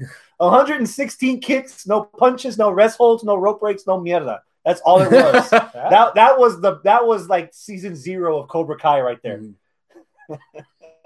Portia in the live chat Oh, says man. Hey, Finn versus Kylo. I was just about to say that. All right. One or two? Uh, I think oh no, I well, think it's a one. because One, two happened two this happened this week. week. Yeah, one. yeah, yeah. Okay. Uh, she has a pick for 2021 already, but we'll we'll get We'll to get there. 2021. We're remind actually me. gonna we're actually gonna end this episode with some 21 talk. Remind so- me. Oh, I'm gonna remind. We got you. No, no, no. For her pick. Oh, okay. Yeah. Give me some more. Uh, I don't know. Wrestling happened. Um, okay. Callihan versus uh um uh what's her name? Tessa. You Tessa. Took, yeah, I was about to mention that too. Yeah, Callihan versus Tessa. That was very significant. Yeah. Oh, that other cinematic match that Impact had with uh Triple XL versus the Deaners. Oh. I told you you needed to watch that match. I told both of y'all y'all did. That was the most hilarious fucking match. Oh, man. I, t- I brought it up on the show. I said y'all needed to watch this. I still stand by it. Y'all need to fucking watch that. Triple XL versus the Deaners on uh in Wrestle House on Impact. Oh, Oh fuck. This was like around August, September, something like that. Yeah, it was hilarious. Uh Robert says Rhea versus Charlotte. I'd go Rhea, Charlotte, Io from In Your House. Okay. Yeah. Yeah, that was raise it up to noteworthy. that one. Yeah. Um, trying to think of a couple more. I'll go Shingo Ibushi. Ooh, Climax. ooh. There's a lot of climax stuff, but we say that every year. Like half the climax could But be on our list. Yeah. And that that's the whole thing. Like if we were to go into the schedule of the weekly stuff, you would have some of the G1 climax Yeah. matches already on the list. Probably. Yeah. Yeah. But overall, it's like Yeah. just like Wrestle Kingdom, we kind of bring everything together and just pick one out of the whole event. yeah, we need a well, especially since we don't have I don't want 20 show. matches next year. I don't. I can't afford a weekend with y'all. That's true. Eight hours is enough. Yeah. but maybe maybe instead of match of the week, maybe and I'm just throwing ideas out there. Uh maybe we could say a match of a of an event. So like Wrestle Kingdom, WrestleMania, we'll come up with that and then like hey, whatever was the best from G1 Climax, whatever was the best from Wrestle Kingdom. And then maybe, you know, pick and choose between there, like whittle it down once we get to the end of the year, you know. That sounds like a lot. I don't know. I'm just saying. I mean, not go- every not every event is going to have a match of the year worthy contender. I'll but- probably go match of the month and then uh, a quarter, pick out one of them. Weed them out. Yeah, and you I have like top that. Okay. four, okay. I like top that. four of the year. Mhm. EOS Oscar the Grouch is my mood. Thank you, Portia. All right. Does you got more? Well, no, no, no, because we're we're about to get to the match of the year, right? Mhm. Okay, so for anybody that has never played at home, this is how we do the match of the year. All three of us, we sat here on the couch that's behind the camera and we watched this screen and we saw all our six match of the year contenders. As we were watching them, each one of us individually were putting them in order from first to sixth because there's six. So um, we will take each one of those picks, and if you are number one, you get six points. If you're number two, you get five points. My points plus your points plus your points, you add it all up. Whoever has the most points at the end of it is our match of the year. So, Chris, do we And want that to? gets you. That'll get you because I did not pick Ciampa Gargano. yeah, yeah. It's, it's total points, guys. Yeah, so it's points total. So, do we want to start from the bottom and work our way up on our individual lists? Nope. Okay. We're gonna go match by match, and then once we talk about all the matches, then we start giving grades. We start counting points. Mhm. So Abel, Okay. our first match on the list, All right. 30 minute Iron Man match, Pac against Kenny Omega. Hmm. I re- okay. So do we say Before- we rank him? Or No, we just go- just talk about the just match. talk about the match. Why this Okay. ended up on our Uh, list. Okay. Um, none of these matches that we're going to be talking about today are bad. Okay, none of them Cream are of the crop. Yeah. I fucking love this match. watching this this the second time around. Yeah. Um, um, I I had well as as I was sitting here watching it, I was making a mental note of okay, this is 30 minutes. Let's divide this in intervals of 10 minutes. So there's first third, second third, last third. Um halfway through, I decided that I wanted to scrap that and say I'm gonna do half versus half. In the first half, I would have liked for there to have been a fall. There was too many near falls in the in the first. Um, I think that one of those should have resulted in in a fall, if not two. That way, once they hit that 14, 15 minute mark where all the shenanigans started to happen with the uh, intentional disqualification, they were at one to one and not zero to zero. Because I I really really liked the story of okay, well, my ass is in the weeds at Pac. My ass is in the weeds. I need to get a break, get a breather, collect myself. So I'm going to cost myself a point by laying out Kenny Omega with the chair. Yeah, it's going to cost me a point, but at least I'll be able to come back around and get that point and reset the match. So I get it that it was 0 0 and that made it 1 1. I get the psychology behind that. But had it already been 1 1 and that made it 2 2, you still, the last half of the match still could have been booked the exact same way, which that last half of the match I think was booked perfectly. It's just the first half of the match, there was too many near falls in that 16, 17, 18 minute range where I was like, kind of feeling a little bit like Cornette. Where I was like, ah, come on, man. It- I it's, am- it's Iron Man. You need to rack up the points. Let it be a point, you know? I'm completely the opposite. okay. You know, let's say you're watching the because this was a rubber match. Yeah. Omega tapped. Omega passed out to Pac the first time on pay per view. Omega beat Pac pinfall on the second match. This was the rubber match. So imagine if Kenny Omega and Kazuchika Okada go 45 minutes at the Tokyo Dome in their first match, and then Okada and Omega go an hour long draw in their second match. And if their third match, you get a pinfall within the first. If the third match it only lasts 14 minutes that kind of waters down what happened before Yeah. so the fact that Mm. these two guys beat the shit out of each other the first time for 20 something minutes then beat the shit each other again a second time for 20 more minutes i'm glad that they kept that integrity by waiting that long before there was actually a fall to the point that it kind of i kind of invested in the fact that Pac knew oh shit this is going longer than the last two i need to put a point on the board which he did by Yeah. costing himself a disqualification and putting a point on Omega's board, which is dumb because it was tied anyway. But at least they, but at least that sense of okay, I need Yeah. to stop fucking around. So I'm completely opposite on I don't opinion. think I don't think the psychology behind that was oh I need to put a point on the board and stop fucking around. I think it's oh my god I'm getting my ass whooped and I'm about to lose a point because I'm about to get pinned. So I'm desperate to give hmm. myself a breather. So Yeah. I I, I don't know. I mean that Where are you at? I Yeah. agree the same way of the psychology aspect because uh, think about it. You go to the point where they're tired, and that's like even past the 15 minute point. Yeah. Is tired. He knows he's gonna he's at risk of you know losing that. Goes and costs himself a point, but at the same time he's causing more harm for him to get a breather and just set him up and get his point back. Which the And more harm to Omega Yeah. after that. Yeah. Yeah. so the psychology was there. But for me, is like I even said it while we were watching it.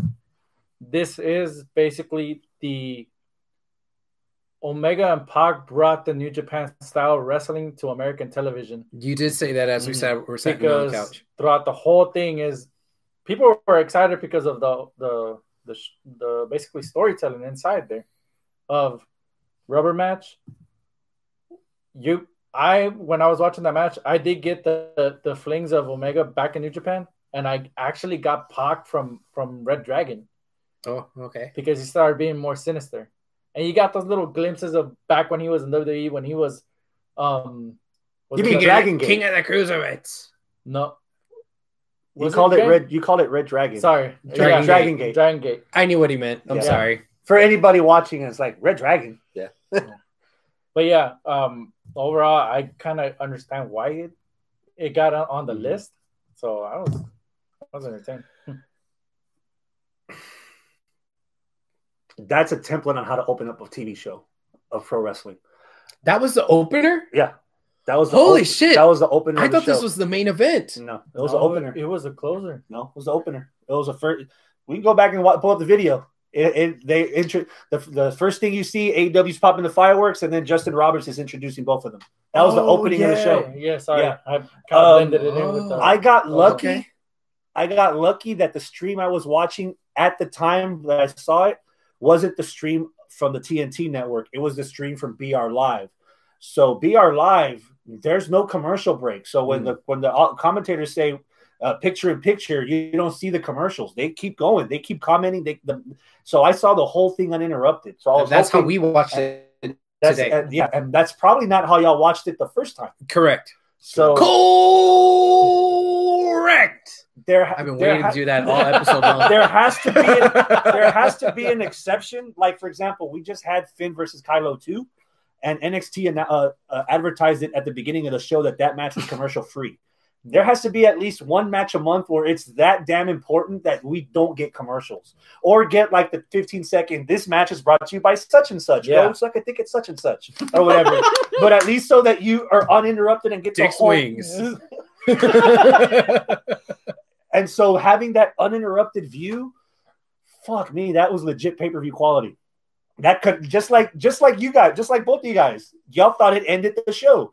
That was worthy of ending a pay per view. That's It how was. good it was, It and it was. was for free, uninterrupted, yeah, in front of an audience yeah. that like was all over it, like legit In like front of people. They were chanting bullshit after fucking Pac got that first point. I'm like, I'm loving this. I yeah. miss this. That was oh my god, the nostalgia was kicking in hardcore for that match. um,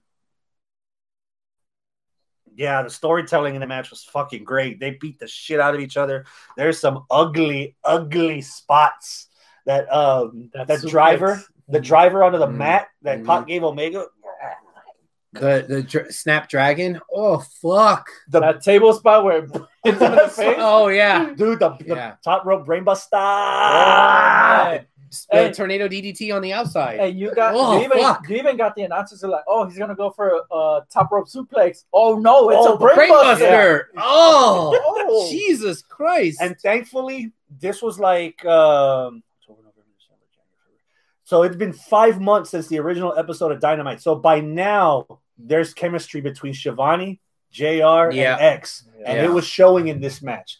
Because even then, there were times where where even uh, Schiavone's like, "I've never seen that," and JR's like, "Oh my god, this is new to me." Like just Yeah. it, just like everybody else, even casuals that are watching for the first time, going, "Who is this Kenny guy that everybody keeps talking about?" It felt like you any anybody could have picked up your commentary. Mhm. Mhm. It def and yeah, it definitely belo- belongs on this list. Cool. Uh, the next one, Stadium Stampede. Hector, help me. So again, we're not throwing out our, our critiques and our we're just No, we're validating. just uh, these. talking about the match. Yeah. Okay. Hector. This was basically, I'm guessing it was a feel good match. we were all sad about COVID, and then they made this match. Is honestly that brought a smile to my face. yeah. Just seeing all the shenanigans of, okay, they're gonna repeat trying to run over Sammy Guevara with a golf cart again. Oh, After- let's one up it. Let let's do it be- before that one. Oh, let's get instead of a cart, let's get a horse. Hey man, ran him down with the horse. all the all the Of course. all the uh language of football being played into it. Yep. I'm challenging the call. You're not supposed to be in this tent with me. The call stands. You're a shitty referee. Man gets hit by football. Dunk. Ah, my groin. did you come here to drink or did you come here to fight? oh my That was the difference. god damn. This was definitely a pick me up Yes. At the time, in the time we were, because this was in May. Yeah. Hey, was it? Well, Matt Hardy's underneath the water and throwing up his different various signs throughout the years. God. hey, This is a they're- Lake of they're- Reincarnation they're- impromptu. They're drowning him, and then the Matitude bikes pop up, and they're actually They looking at the it like, fourth wait. wall. Poor Ortiz can't swim, and he's taller than the water. He, had, feet. he had the life sa- preserver in the way out. he twisted the bell. Uh, for- just, just to break the fourth wall for everyone listening and watching, Oh there were legit out of the six matches that we saw on the couch that's behind that camera there were two matches that got the most reactions from the both of us and on a positive note this was the one that got the most laughs the most giggles Mhm. the most chuckles everything Yes. Yeah. on the positive light it was Yeah. this match because the, it was 30 minutes 35 minutes but it sure as fuck didn't feel like it because everybody had their little piece moments to stand out and Yeah. shine and reflect their own character Yep. it just I, it fucking worked dude Mhm. fucking rolling suplex from end to end. A a hundred yards, Schiavone. A hundred yards. celebration dance. He gets flagged. Yeah. And then the ref gets a super kick. Uh, Hangman with the line marker right, right over the crotch. Hey. Right off the crotch. Hangman looking for Sammy. Sammy's in the ring, and Hangman's just stuck. Jr. If I ever get lost, don't send Hangman.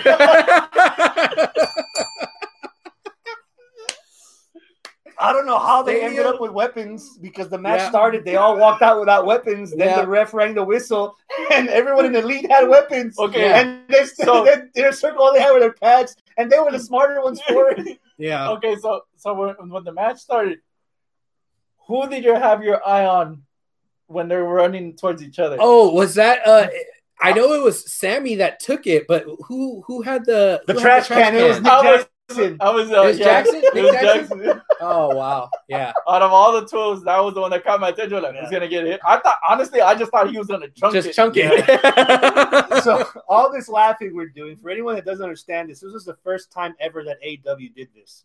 I don't think I think this might have been the first time ever in wrestling in general. Two teams of five in an empty football field with a ring in the middle.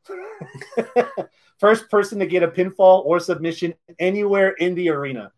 Yep. And it was bananas, dude. it was, it was God. crazy. The mascot getting the Judas effect. Yeah, because they also had the Jacksonville Jaguars mascot and cheerleaders out there, Oh, like cheerleaders. cheering. And the ring announcing was like at the beginning of the football game where They they are going out. through the fucking smoke and everything. They're you can barely see them because The- of all the smoke. I thought the inner- burned. the inner circle had fucking jerseys that had their numbers and Justin Roberts number 55. It's uh, like, oh my god. It was hilarious, dude. It was so Yeah. fucking funny. So Yeah. funny. And it had a lot of action to it too. So yeah. Um I, I can't wait to talk about this more when we talk about our rankings. Uh, something that wasn't funny is getting your goddamn teeth kicked out. Ooh, yes. Fight Pit, NXT Television, Matt Riddle against Timothy Thatcher. Yeah. Hector, go. Wow. All I can say is wow. The way they started off that match, okay, you're starting to see that ground and pound kind of thing. But then as soon as you see Riddle jump off the cage and do the kick, and oh, next a thing you Showtime know- Pettis kick. Mhm. And next thing you know, Timothy Thatcher, as soon as he lifts up his mouth, blood. blood. And even he even spits out his tooth. Yeah. Yeah. Two of them. Yeah. Yeah. Honestly, for me, it was like, okay, it brought me back to the attitude back when Shamrock had those uh The Lions Den. the Lions Den. And I even asked her, like, wouldn't it be better if they did the Lions Den? Mm-hmm. Because honestly, that is one thing that COVID actually, if you want to say, helped the business because they got to explore different avenues. They of kept people to- on their feet. Yes, because honestly, that wouldn't work out with live crowds because you know how many nagging, uh, uh, how people complain about the elimination chamber being obstructive view all around. Yeah. Yeah. You had that in front of a live crowd. The floor people, the the people on the floor would be the ones having the best views so far. Mm-hmm. Everybody else, obstructed view. Yeah, that's true. That's true. You make a good point. There's there's been at least half a dozen new matches that have happened that happened in 2020 that we would have never seen if it weren't for COVID. Yeah. Stadium Stampede, Mimosa Mayhem, Firefly Funhouse, Boneyard, Fight Pit. There has to be at least one more that I, that, that that's escaping me. Um, Um, the Halloween Havoc one. Cameron Gri- Grimes. oh yeah, the House of Horror. Oh yes. yeah. yeah. Oh, House of Terror, something terror, something. Yeah. But yeah, there it is. There's the other one. Yeah. So um this match I, I'll tell you something that I really liked about it, and if Arnold is watching this, he will agree with me.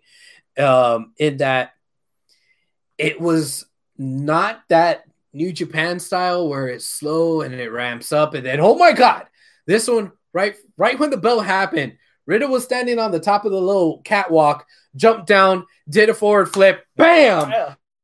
right from the jump. They were pow, pow, pow, pow, pow, back and forth, back and forth, strikes, kicks, forearms. It was raining elbows and shit right from the jump. And I like that about the match. And um here's the thing that that I have mixed feelings about. I have mixed feelings about the blood and the tooth, right? Because on the one hand, oh fuck, that shit was brutal. On the other hand, oh shit, that wasn't supposed to happen, right? Mhm. So, do we want to praise a flaw, or do we want to say, hey, that wasn't supposed to happen? So that that that takes it I want to down a notch. I want to pick at it a little bit as a guy that has lost a tooth already. Yeah. is that that shit bleeds like a mofo. It They does. should have at least put some gauze or some cotton or something in his mouth if you would, or at least a guard, uh, and then a guard above it if there were if he was going to keep at least to stop to, at least to clot it. Yeah. But the presentation of the trainer looking at him, they he Okaying knows he knows that this is a blood literal blood feud. You know, and it only Yeah. happened for a couple of weeks, but they wanted to settle it there. And Thatcher wasn't the kind of guy that was going to quit, and his character throughout the rest of the year shows that. The handling of that will let me let the part that I didn't like pass. What's the part you didn't like? That they didn't do that the trainer didn't do anything to stop the bleeding. Okay. Because normally Now, the see- because normally because both of them, at least for Riddle's sake, he's a former UFC fighter. Yeah. They would have stopped that match. And here's the thing about not stopping the bleeding. I didn't see him continue to bleed in the last half of that match. Because that that was the commercial break. Yeah, there And was a that's the- commercial break. the After other- the commercial break, he wasn't bleeding. So, was this planned? Possibly. Was that a blood packet? Were those literally chiclets? Because he already had a fucked up grill. Yeah. Right? Yeah. So, okay. you believe it.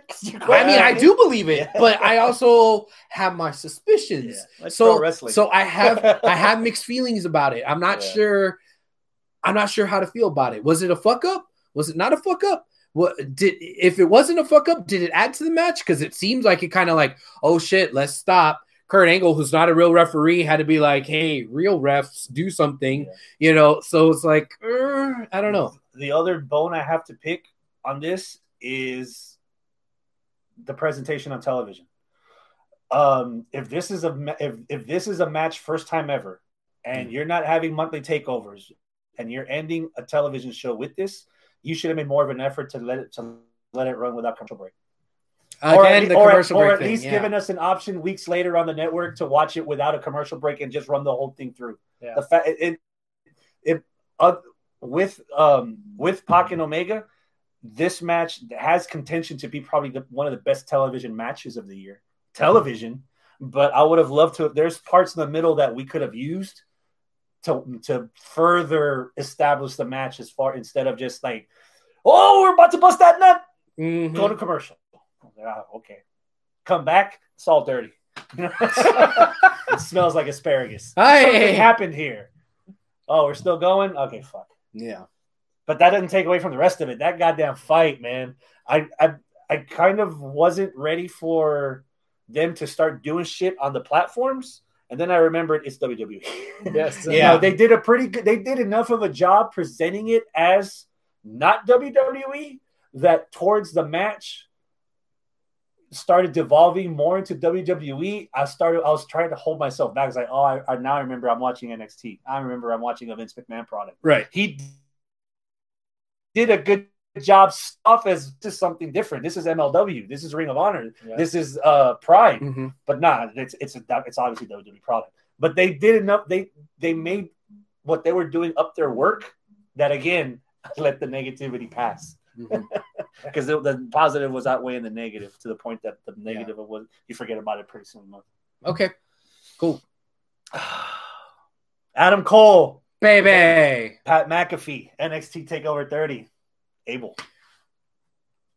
I really liked um, the job that Pat McAfee did, knowing that that was like his first match. Um, Actual match in, on television. yeah, Yes. yeah. Um, of course, I like what Adam Cole did. Um, I think that there is something to say for wow, this is pretty remarkable because of what was actually pulled off in this match. It didn't seem like a rookie versus another rookie. Um, and and I think that's why it actually made it onto this list. Um, because it it's just uh shocking that they were able to do what they did. But upon second view of the match, I could see where a lot of stuff that was done was athletic feats that weren't res- necessarily wrestling moves. And I mean that on behalf of McAfee.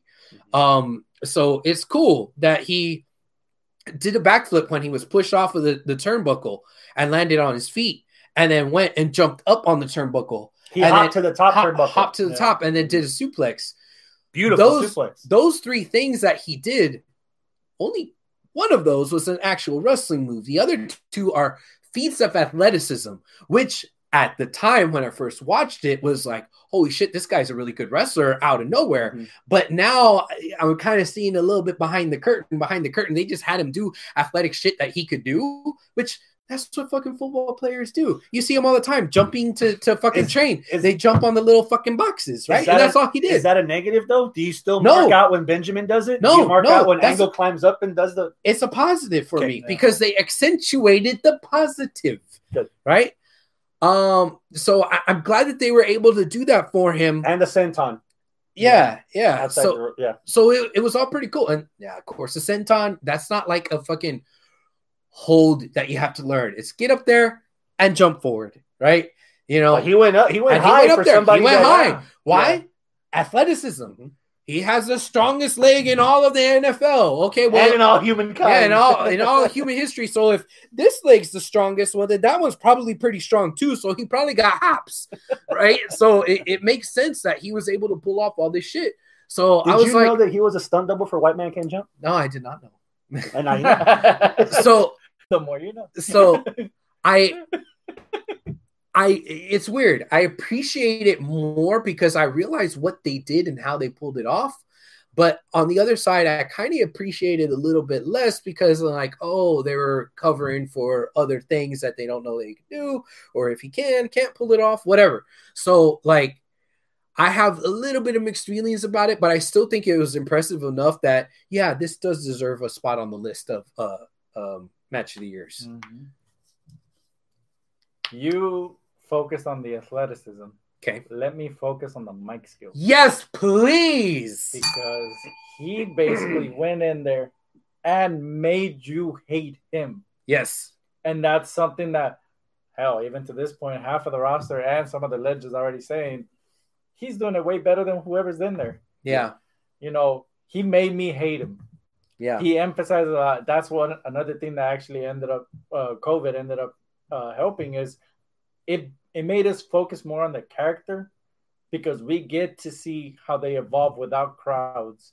Mhm. So kind of like all the shit talking he was doing while he was fi- doing the match, you know, it made you kind of be like, oh, please. And it was so much kicked." easier to pick up since there wasn't that many people in the arena. Yes. Yeah. Yeah. That probably calmed the nerves too, as well. You know, if it was my first time wrestling on a fucking pay per view against the top guy and there was, you know, 20,000 people in the fucking stands. Ugh. But if it's like in front of nobody, where you've been training for the last two or three months with the same guy you've been training with for the last two or three months, Yeah. Yeah. If you've already got the match on lock in here, Yeah. You just prefer. The only Yeah. difference is the, there's a red light. Yeah. yeah, And like just ignore the red light. If you fuck up, it's okay. We could we could Yeah. Don't look at re- it. redo it again. Yeah, we'll put tape over it. You own Yeah. it. Yeah. Or you know what? It could have just been shot two or three different times. You know, That like too. yeah. No, it was live. it was like It was Oh, live. So Okay. But even at that, the, the chemistry coming from a person that's not in the business Mm-hmm. that they Mhm. had, Mhm. you know, kind of amplified it more of, okay, you have your celebrities going into the business and making somewhat marks. Yeah. The only other person other than him that I remember that had the same athleticism would probably have to be Stephen Amell. Okay. Yeah. Because you saw how fucking Snoop Dogg did a splash last week. oh fuck, woof. I'd say um, uh, Lawrence. Taylor. Lawrence Taylor. LT? Taylor. Yeah. Yeah. Yeah, Yeah. but he he pretty much raised the bar. I don't think anybody that's that followed. I don't think anybody can follow that. No. Yeah. I mean, he did a really good job At Oh. Mania. So, at Mania. Yeah. so- Um, it's one thing that there's that there's fans of the business that are outsiders that are fans of the business right now. Mm-hmm. Watching that match with McAfee reinforces the fact that he's a fan of old school wrestling. What we saw was 80s NWA Ric Flair, Dusty Rhodes. Oh, you know, woo. old school like trash talking. Uh, there, wa- there, for the spots of athleticism that he did, Yeah. it wasn't Will Ospreay Ricochet every thirty seconds, bing bong bong bong bong. He knew when to do it. He knew how to react to it, and it just the chemistry, everything just flowed. If there's a nit to pick at that moment, even watching it a second time, I'm not sure if I was ready to see a babyface Adam Cole because that's essentially what we got. Oh. Okay. That's essentially what we got. Okay. Towards the end, where Adam knew that he had him, where after he kicked the stairs and missed, and Yeah. that was blood in the water. That's when we saw Right. asshole Adam Cole, leader of Undisputed Era. But the first 80% of that match was him and as a babyface. Yeah. And it- okay. That's fair. And it wasn't a bad job. That's I just fair. wasn't prepared for it. I, I thought it was going to be asshole versus asshole. Who can stink the joint? You know, and it wasn't. It was actual people. If it was in front of an audience, people would be cheering for Adam Cole instead of cheering against Pat McAfee. Okay. And I'm not sure if I would have been ready for that. It still was. It's obviously on our list, um, but that was just the only thing I was like, hmm. Again, none of these matches are bad Yeah. on our match of You the know, year list. Yeah. And they pushed it forward because obviously UE's kind of like in the middle. You know, Adam Cole, uh, Cole and Balor had their title match, and then they did the show respect afterwards, and then Yeah. him and Kylo and everybody checking. So um, so the catalyst was then. I just didn't expect it to be then, Mhm. but it worked. Yeah. Naito versus Sanada, Hector. Oh my god. Roll out the red carpet. Lead the way. Oh man. So this match, the history behind it, it was more towards uh they were finally thinking about pulling the trigger. And once you see the match, it's a slow build. And I understood that. But the moments were there. The sense of respect between both of them. Yeah. When you see a Naito match and and again, if he's being a dick, you he, you already cheer for him for being that.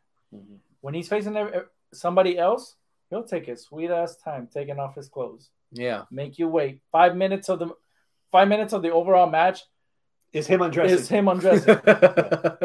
Taking But- off that fucking five piece suit that he wears when he just wrestles in Jonas. Yeah. but when you saw him enter this match, he was on it. He's like, all right. yeah, let's. Sanada didn't even acknowledge him undressing. He turned around. He was focused. Yeah. that sense of respect, you know.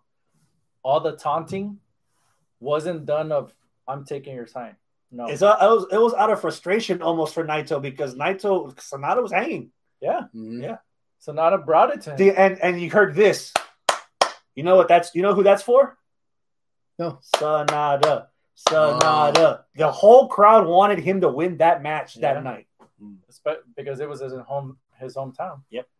And then when he actually won it, you know, him standing up, always being uh, kind of like the understudy of him. Mm-hmm.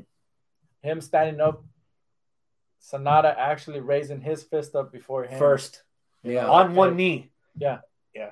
like this is you yeah i beat you i was a better man tonight but overall You're still the, You're boss, still the boss. And I'm not gonna fuck you over like EVIL did the last Yeah. time you were in this position. yeah Oh. So that might not count during the match, but that that's The- part of No, the it still psychology. counts. It That's still part counts. of the psychology Yeah, of it that match. still counts. because that that still fucked with Naito the rest of the year. The fact that he will win off on him. Yeah. So this is probably your first time in a while watching it. What Mhm. did you think?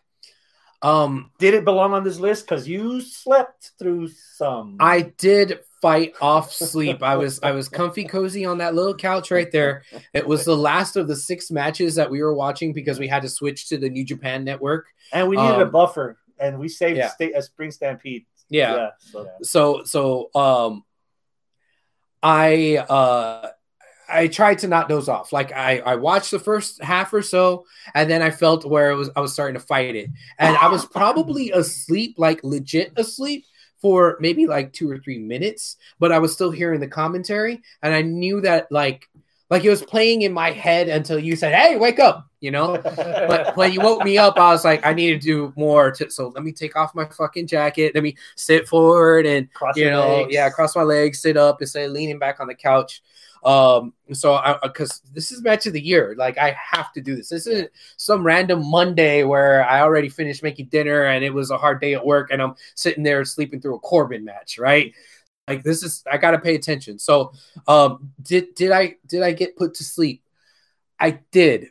Um I do also see that there was um a lot of story match, a lot of significance. Um, but as somebody that wasn't really invested, I was just kind of looking to see what actually happened in the match, what happened between the bells, and what was going on between the bells. Again, I'm going to channel Arnold here. It was just a slow start, same type of match that you see from New Japan. Then it kind of ramped up there at the end. Uh, so it's like, oh, okay. I didn't see anything different from most traditional New Japan holy shit matches that I've seen before. Uh, does it deserve to be on the list? Uh, yes, if that was the best that we saw out of Wrestle Kingdom or G1 Climax, but if there was something better than this that didn't make the list, then I say fuck it. We should have replaced it with one of those other matches. But y'all are the more familiar The with New Japan it- than I am. the fact that it hit the list was a lot of stuff that you harp on from time to time. Okay. Significance. Yeah. Okay. Yes. This is the match that Naito, I mean, uh, Sanada was 0 3 in the tournament before this match happened. And this match was the beginning of his streak. And if it weren't for this match, he wouldn't have made it to the finals of the tournament. He won his block. So, Yeah. and put up a hell of a fight against Ibushi in the finals that Yes, night. Um, so there's that. And then again, the whole turmoil through the year with uh, LIJ, and then knowing that he still has him on his side, you know, the, that respect, it, it, it, it played a big part in it. Um, there's a bunch of hard hitting matches. We talked about Ibushi and and um, Taichi, and you t- you mentioned um, uh, Ishii against against um, Suzuki. against Suzuki Mhm. um, Ishii and Takagi also happened. Uh, there was a bunch of matches on New Japan, but I think encompassing everything, I think this might have been the one that deserved to be on it. It was the most meaningful Yeah. out of the. You think so? Yes. Okay. And it was in front Okay. of a, a pretty capacitated crowd. Like there was, it was almost 100. It was like what 90 percent full. Still And in front of people. Yeah, Yeah. in front of people. I think overall, what made it jump into the list was the ending.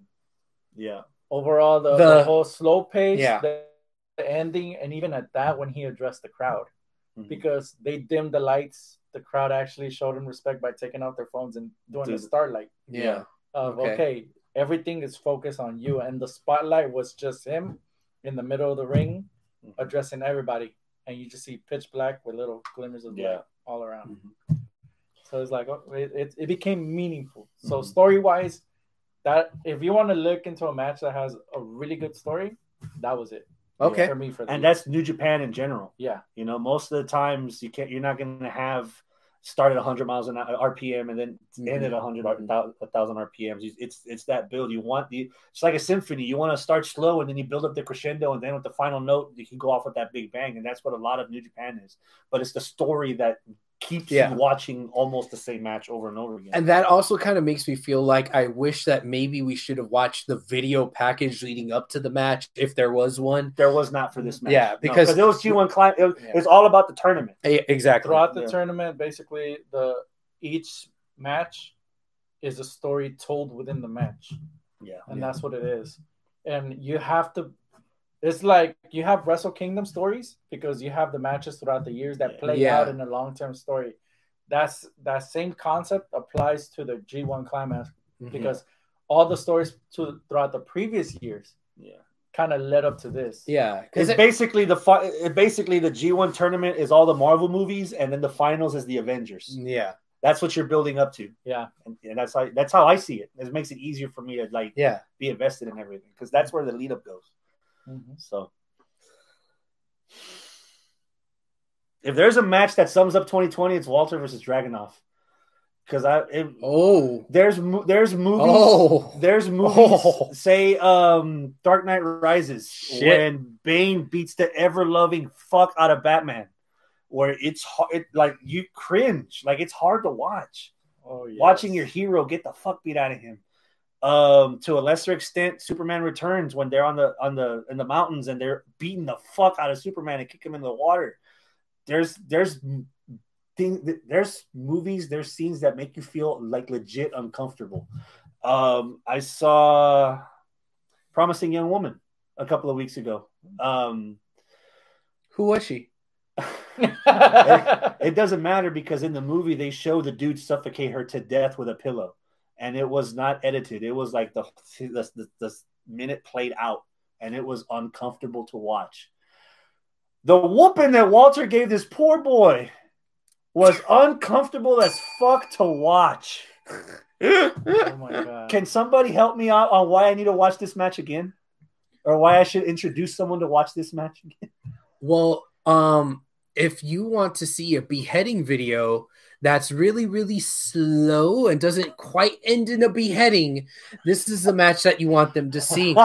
um, if you are a fan of 90s style, Bret Hart style, focus on a, uh, on a body part, this is the match that you want them to see because they were just focused on that boy's neck. That was it. And out of all the years of matches that I've watched shit with wrestling where they're going to focus on an arm, a leg, the ribs, or something, oh, the back or the head or head blows, I don't think I've ever, I could be wrong, I don't think I've ever seen a match where the target was the neck, front, back, lower, upper, move your chin up so I could slap you on your throat. I don't think I've ever seen that. Um, so that might be something that might be a reason to show it to somebody. Now, I wouldn't say show that to somebody that's not a wrestling fan. I would say show it to somebody that is a wrestling fan, like, oh, you want to see some shit. What's You- wrestling like now? You haven't watched it Yeah. in 20 years. What is it like now? Maybe not even that. Like, no, they need to be a little bit more tempered than that. Because you show that to somebody like that, they're like, oh fuck, you know, like, Oh. Every time you talk about it, you're like Yeah. going like this. yeah, yeah, I, bah, bah. like, like this. It's it's it's interesting. There was something that was kept being said by the the the referee or the You're announcers. about to take my thunder on that one. Oh, you know what? Fuck it. You look like you're The about to pop. Say it. The same throughout the whole match. Say it. We're gonna reinvent violence. Yes. That was said countless times throughout the match. Mm-hmm. I don't know what the hell was wrong with both of them. I never knew that Russia had a beef with Germany. They're going. Uh, that's like as soon as you kind of like. Okay, let's put this back in the '90s. You remember back in the day when boxing was like really good? As soon as they rang the bell, they just go in the center of the ring and just start Pop, hitting pop, each pop, other. Yep. We got to see that in wrestling in 2020. No crowd. yeah. You heard the chops. You hear the the. I'm guessing the people even behind the cameras just go like, "Oh." Mhm. They The- became uncomfortable for them. The wailing from poor Ilja every time he got the shit beat out of him. guttural, guttural things that he was just saying, like, like oh my god! You don't have to understand his language to know how Mm-mm. much in pain he was. He was- You could see it. He was saying, "Oh fuck" in his language probably every thirty seconds. All I kept hearing was "shouza," so I know that means shit. yeah, We'll Google translate that shit. after the show. Yeah. No, man. Like this is one of those matches that you want to show people like whenever they tell you wrestling's fake. Watch this. Yeah, is it fake? Yeah. or like, no, it's makeup. Ah, watch that shit welt up on his But the other on his neck, on his back. I never thought I would see a chop to the back of the head. Ugh. I've told Scott more than once when I when I was thinking about actually wrestling that the character that I would want to do was no wasted movement. And the first thing I told him is I would start chopping people in the front or in the stomach, and then when they bent down, I would chop them in the back. And Walter chopping this dude everywhere he had skin. He, he either chopped it or kicked it. This fool was beaten everywhere, everywhere, If- and that's the other part that I liked because I could never buy Rey Mysterio against Big Show. I could never buy Pete Dunne against uh, against Walter. And, and and building up to this match, there's no way Ilja's. There's no chance. But Ilja proved why he can. Ha- he, why he's in this. He yeah. he had a better performance with Walter than Pete Dunne or Tyler Bate ever did. Yes. And I, okay, we talked a lot about the targeting of of Dragunov's neck and the violence and the damn near beheading without a sharp object, right? But I think the other thing that made this so exceptional is that this wasn't a squash match. It was an oh, absolute ass beating, but it wasn't a squash match. Dragunov had a fucking chance multiple times. He had, a, he had He had- several plans. He had several Yes. rallies. Yeah. And you know what? He started targeting Walter's neck. Yeah. Like his plan, his plan was, Oh, well, I'm going to suplex this Not even 300 pounder. Suplexes were there. Exactly. Like his plan was, I'm going to suplex this 300 pounder, drop him on his neck. While I, well, if you're going to chop mine, I'm going to chop yours. So besides suplexes, I'm going to start chopping and giving you a taste of your own medicine as well. and And it was working. it was working. It was working. I thought there was there was a chance he could win. Now he wound up getting his ass. But it was like an ass whooping where at least like he got an ass whooping with dignity, right? Like it it wasn't like It wasn't like Trump losing the election. yeah, it, it wasn't like the Houston Texans season this year, right? It Or was, Cowboys. yeah, like Uh, Texas team overall. right, yeah. It was like like okay, It was like the. Roughnecks. We went out in a blaze. Fucking blaze. I mean the Roughnecks were five and zero, man. They're still undefeated, Well, so I'm it's still not even like that. championship merch. Dwayne, please. Ugh. I don't know, man. Like, yeah,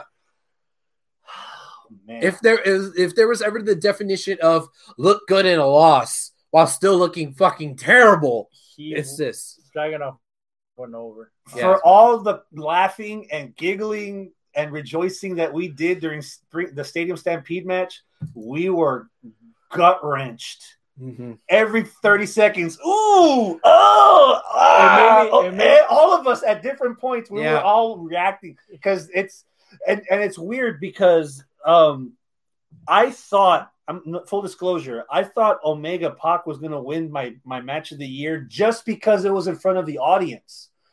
But more matches like this in front of nobody, it might change my opinion on 2021. Pump your brakes on that. This wasn't in front of nobody. There, it it wasn't twenty thousand people. That's my difference. There I was want- yeah. people there, but the thing that made it for me, even though it was 20, 20 30 fucking Just people, however it was, and- stage yeah. hands, they were reacting. Probably people that So- don't even watch wrestling. Yeah. They're recording in a BT Sports studio, so Yeah. they have a lot of stuff in there. But even So- them, nobody's to wrestling. It wasn't Uh, fifteen thousand people like going, oh, but this it was enough Done from T- It was from enough- Takeover. enough people to go, oh, to me, forget that there's nobody there and realize I'm saying, ugh, with you, with you, and those fucking stage hands and camera guys and whoever. We were witnessing something crazy. It didn't matter that it wasn't 45,000 of us or 90,000 in the fucking Superdome or whatever. Like, I was validated by you two and those other jabronis. Like, I knew what I was seeing was was valid because of how I was feeling and how they were feeling. Deep down inside, I felt like that Simpsons meme of make it stop. It's He's already dead. He's already dead.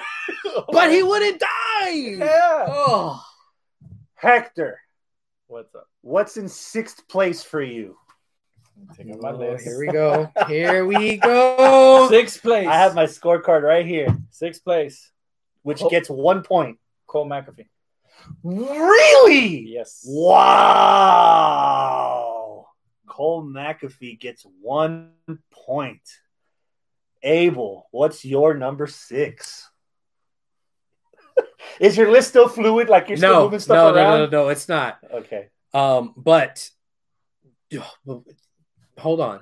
Do you want to give reasons as to why you place them where you place Yes, them? we need to know why this is number six. Overall, for me, um, the sense of the yes, it was spark for what happened the rest of the year, but overall, I felt that the rest of the matches had more importance over this. Mm.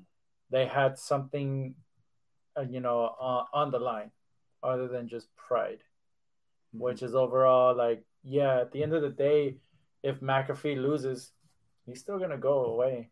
There's no story build up following after that. At that moment. So for me, it was like, yeah, no. Got you. So Abel. my number six is also McAfee versus Cole. Wow. And I'm gonna say something wow. that is gonna make you go, Oh yeah, that makes sense. Of course, Abel will say that. For me, it is significance, historical significance. What did this mean in 2020? Not a hill of beans. Because it looked like, oh shit, we have a brand new superstar that just boom hit the ground running. Oh my god, he's just gonna take over and he can he could talk on the mic. He's athletic in the ring. He he tangled with Adam Cole and came out on the other side of it. Yeah, he didn't win, but holy fuck. And what the fuck happened to Pat McAfee after? Slow burn that built to war games. Except he wasn't on every other week or he wasn't having any other matches. And even after War Games, nothing. Like he's not a prominent fixture like how people thought afterwards. Holy shit, this kid's got it, and we're gonna make the make him a star, and he's gonna go to the moon. And no, he barely went to the elevator up to maybe the halfway up the Sears Tower. Um, he's great. He could go to the moon. I want to see him go to the moon, but he didn't. And as I said when we were reviewing the match, I could see the things that he did weren't necessarily innovative. It was it wowed me because the bar was so low for him because he wasn't a wrestler, but he didn't do anything that made me go like, I've never seen that shit before. Holy fuck. So if you take away the fact that we know as Marks that he's not a wrestler and you just sat him in front of me and I didn't know that he was wrestling, like I stopped watching wrestling for two or three years or something like that. Like, oh, this guy versus this guy. Oh, okay, cool. I'm like, all right, it was an all right match. It was a good story, but eh, that's, that's about it. Please, Coming from a vagabond, yes. it's Willis Tower now. It's not Oh, Sears not Sears Tower. Yes. Oh, sorry. Yes. Excuse me. My number six.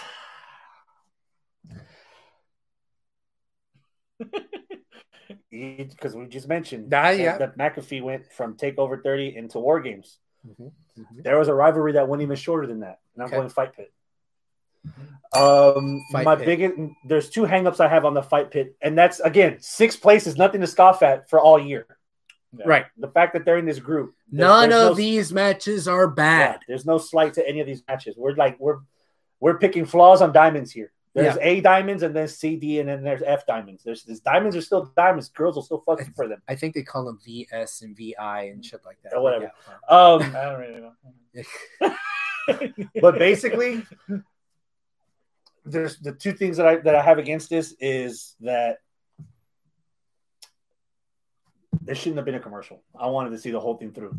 Okay. Um, That's fair. And the feud only lasted. The, the whole thing lasted like two months. Pete Dunne needed a tag team. Pete Dunne couldn't make it. He was half of the tag champs, so he brought over Timothy Thatcher. That lasted for like four weeks. Then they had the match. Then they wanted to keep going. So this was over in like two months. And after that, Riddle was in the main roster. And Thatcher was back on the main roster. So it didn't leave a lasting impression.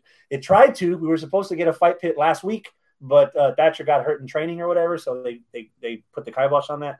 Um, so my number six with one point is the fight pit. Riddle and Thatcher. All right. Cool. Abel, Yes. what's your number five? Oh. My number five, Sanada versus Naito. Um, for the match that I fell asleep during.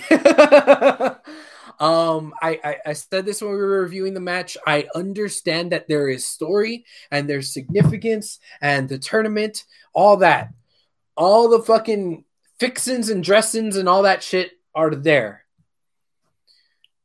That's a lot of nice shit to put on a baked potato. But the baked potato itself was just a regular old fashioned baked potato. That's it. Um, the match started slow.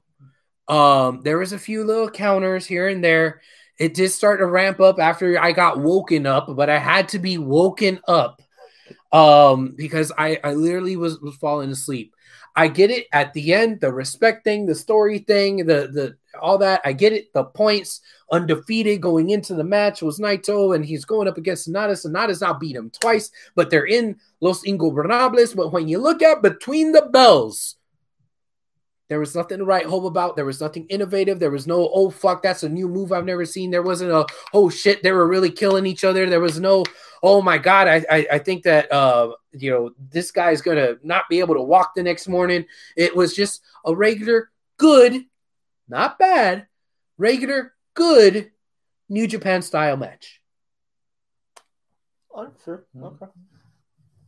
What's your number five? Stadium Stampede. What? Oh man, you're gonna have to elaborate on that, bro. Let me piggyback off of your comments on the fight pit. Ooh. Same scenario, story wise. We got a build up, but that story was built up throughout 2019. Mm-hmm. Okay. 2020 came in. And it was for something else. Yes. Overall, what happened after? We had the story with within the elite that kept us going for the rest of the year. Right. The story with the inner circle was way different. Yeah. Because they were more of I don't even actually I don't even know what the what the hell they did after It this. reinforced them as a family, and everybody else on the other team split. Yeah. Yeah. and overall like what what happened after that you know you want to build up okay you did a big feud in a stadium with these two groups Do something. do something else with them Mhm. and there was nothing okay they beat them oh congratulations No rematch, no revenge, no nothing. Could you could have brought back the war the war games for them as a rematch? blood and guts for blood and guts? Yeah, And could have done never that. happened. They never did it. Yeah. Well, they technically couldn't. That's that's a good point. Yeah. So, Okay. Mm. uh, You're number five, Chris. Naito and Sanada. Oh, really? Holy shit. Okay. Um, it isn't a slight towards them. I think there was. I think I just felt like there was more um, visceral reaction for me in other matches than this one. This one was this was a pretty solid. This was uh, almost a good masterpiece, but like of a regular style art painting. Um, there's other matches on here that are like abstract paintings and some that are even statues that you have to look at from different views to get different. Yeah, so that's why this is low, as low as low as it is on my list. There's some crazier shit that got my attention. There, so I, I'll put it to you like this: I have a friend over, hey, let's watch some wrestling. Show, show me a match that I should see. That's not going to be the first one on my list that I show them. Yeah. So, um, so yeah, for me, Naito Sanada gets two points. Abel, No, you. What's Chris, your n- number four. What's What? your number four? oh, you're gonna put me on the spot, huh? Yeah, my number bitch. four. Yeah. I'm not the I'm not so much of the lasting effect at, at times. I just like to be in the moment, and in the moment, I was very, very impressed with McAfee's work. Mm-hmm. Cole McAfee.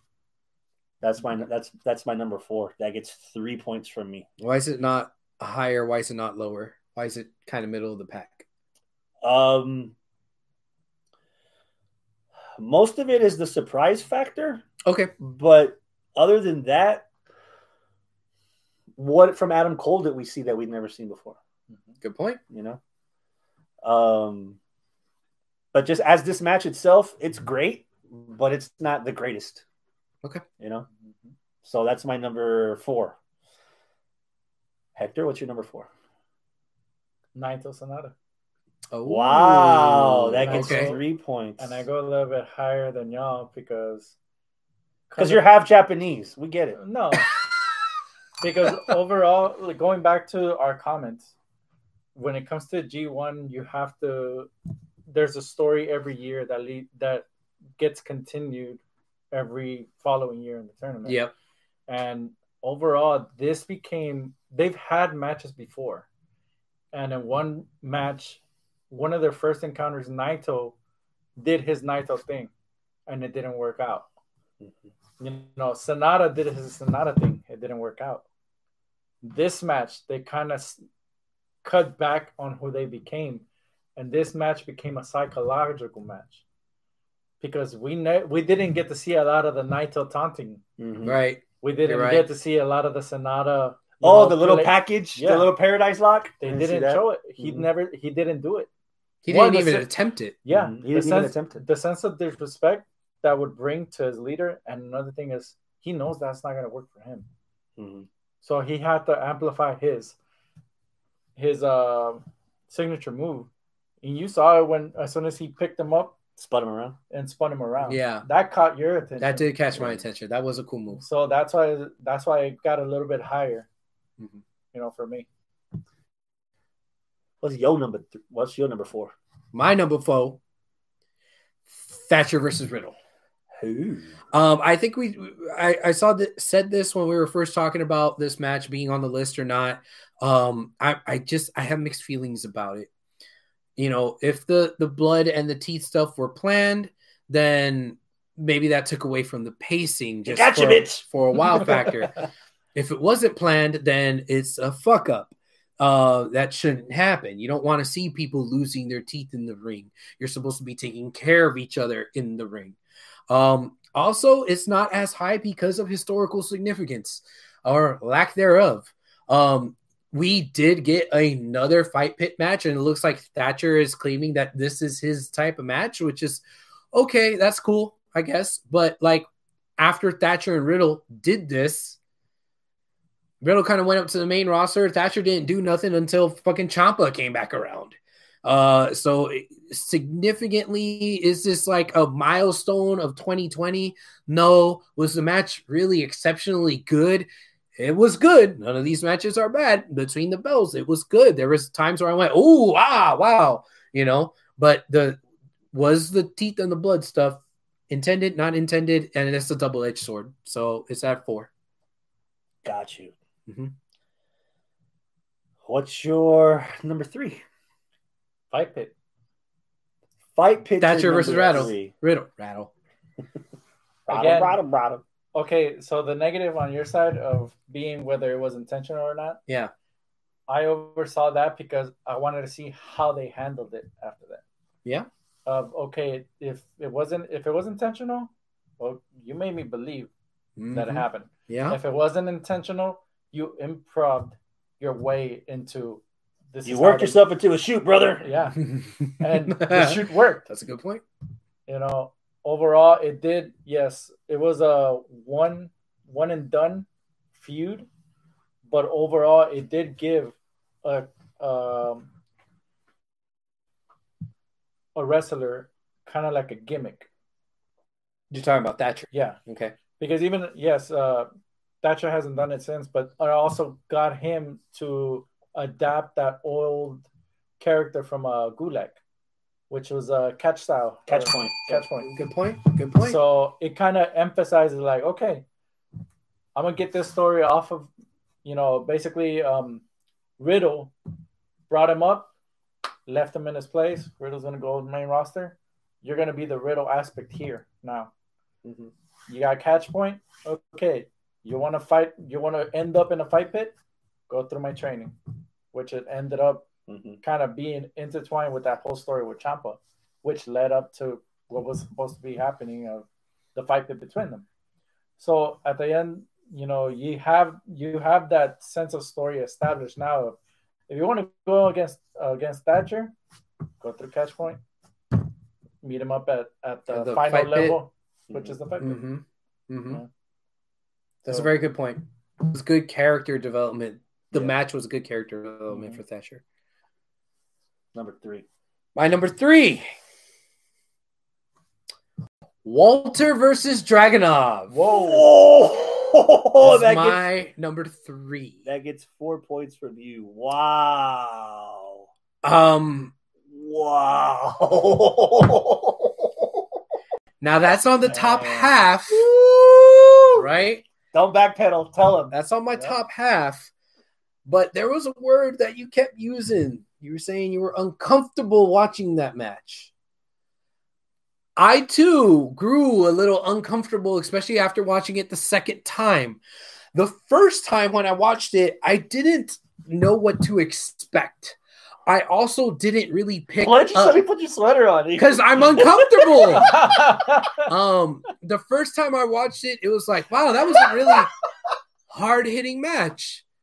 But after the second time, I'm like, wow, that was a really hard hitting match where damn, this was, like I said, a beheading without a sharp object, a beheading with a, a, a dull object. And do I want that to be my wrestling? Do I like CZW? Do I want to see the blood and guts without the weapons? Because that's basically what this was. There wasn't no blood, there wasn't no guts, but goddamn, it almost killed the guy. Yeah, I don't know if I want to see this again. Um, was it a spectacle to behold? Was it holy shit? That was amazing. Holy shit, that was.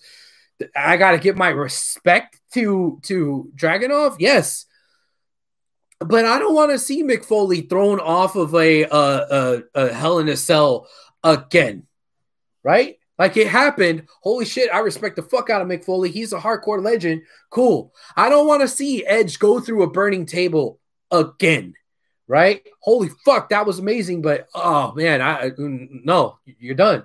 I don't want to see Dragunov almost have his neck broke or whatever again. Like, like mm, I'm done. Now, also you go into the historical significance side. Oh my god, Dragunov is amazing. Where the fuck has he been since then? I'm sure he's Mr. Hot Shit in NXT UK, but nobody has talked about, oh my God, you need to follow, follow up with NXT UK so you can watch Dragunov. You know, well, technically, he cut a promo about three weeks later saying, "Whatever it takes to get to the top. If I have to start from the bottom, I will." Which he is. Oh, great! So, so a generic, a generic. Hey, I'm going to try again. Fucking. Promo. Would you prefer no. a generic? Oh, I want a rematch because I was this close. I don't know, but like it just seemed like it's cookie cutter fucking booking, and it's nothing where I had to fucking watch it. I had to watch this match. I didn't have to watch anything else. So it's like uh, the generic of you'll get the Christian version of one more try. Oh, one more try. Yeah, I mean UK. Yeah. Uh, yeah, I mean, either way, it's the damned if you do, damned if you don't yeah. situation. But I felt like it was never capitalized on. Now I'm like, oh, so erect for Dragunov. But where he at though? You know, like you gotta look like, down. You're probably taller than him. especially after that match. so that's my number three. Who's next? Who, who's next? My number three. You're number three. Are you still thinking about it? Omega and PAC. Oh, the oh. hell? Oh, oh, oh, Defend yourself. Defend yourself. Hold on. How do we decide ties if our if we wind up coming up with a tie? We might not because I might do something that I've never done before. Okay, fuck it. All right. So your number three is Omega PAC. Yeah, my number three is Omega PAC. Okay. This is another example of as good as this match was, there are matches that might have been just a bit better, which is odd because, like I mentioned, I thought this was going to be my runaway pick because it was in front of an audience, because there was a reaction, because there were bumpers for the pinballs in the ring to bounce off of to tell you if it's good, to tell you if it's not, which it was. Just here, it just it almost dep- it almost put me in a mood of depression because I don't have that right now in pro wrestling. I can't go to a show. Mm. I can't hear it. I can't watch it. I can't experience it like I want to. You know, to the point that I would probably risk my health to go watch the Rumble in Florida if it wasn't if they were actually selling tickets because that's how bad I want. I, um, as what if you, if we're gonna go that route? What have we, what have we seen from Omega and Pac since? This was the end of the this was the rubber match, so this was the end, the culmination. So we couldn't have anything after that. Um, but this definitely was the best out of the three. I just think that the other two matches that I haven't picked yet, that I haven't mentioned yet, got more of a reaction from me. Um, we've watched enough AEW. I've watched enough AEW. I've seen enough AEW in person to know that this match is the standard. Okay. This is what we get from AEW almost all the time. Mm-hmm. Okay. So I'm expecting a 10. I got a 10. There's other matches that got I got 11s. So this is where I'm at. Okay.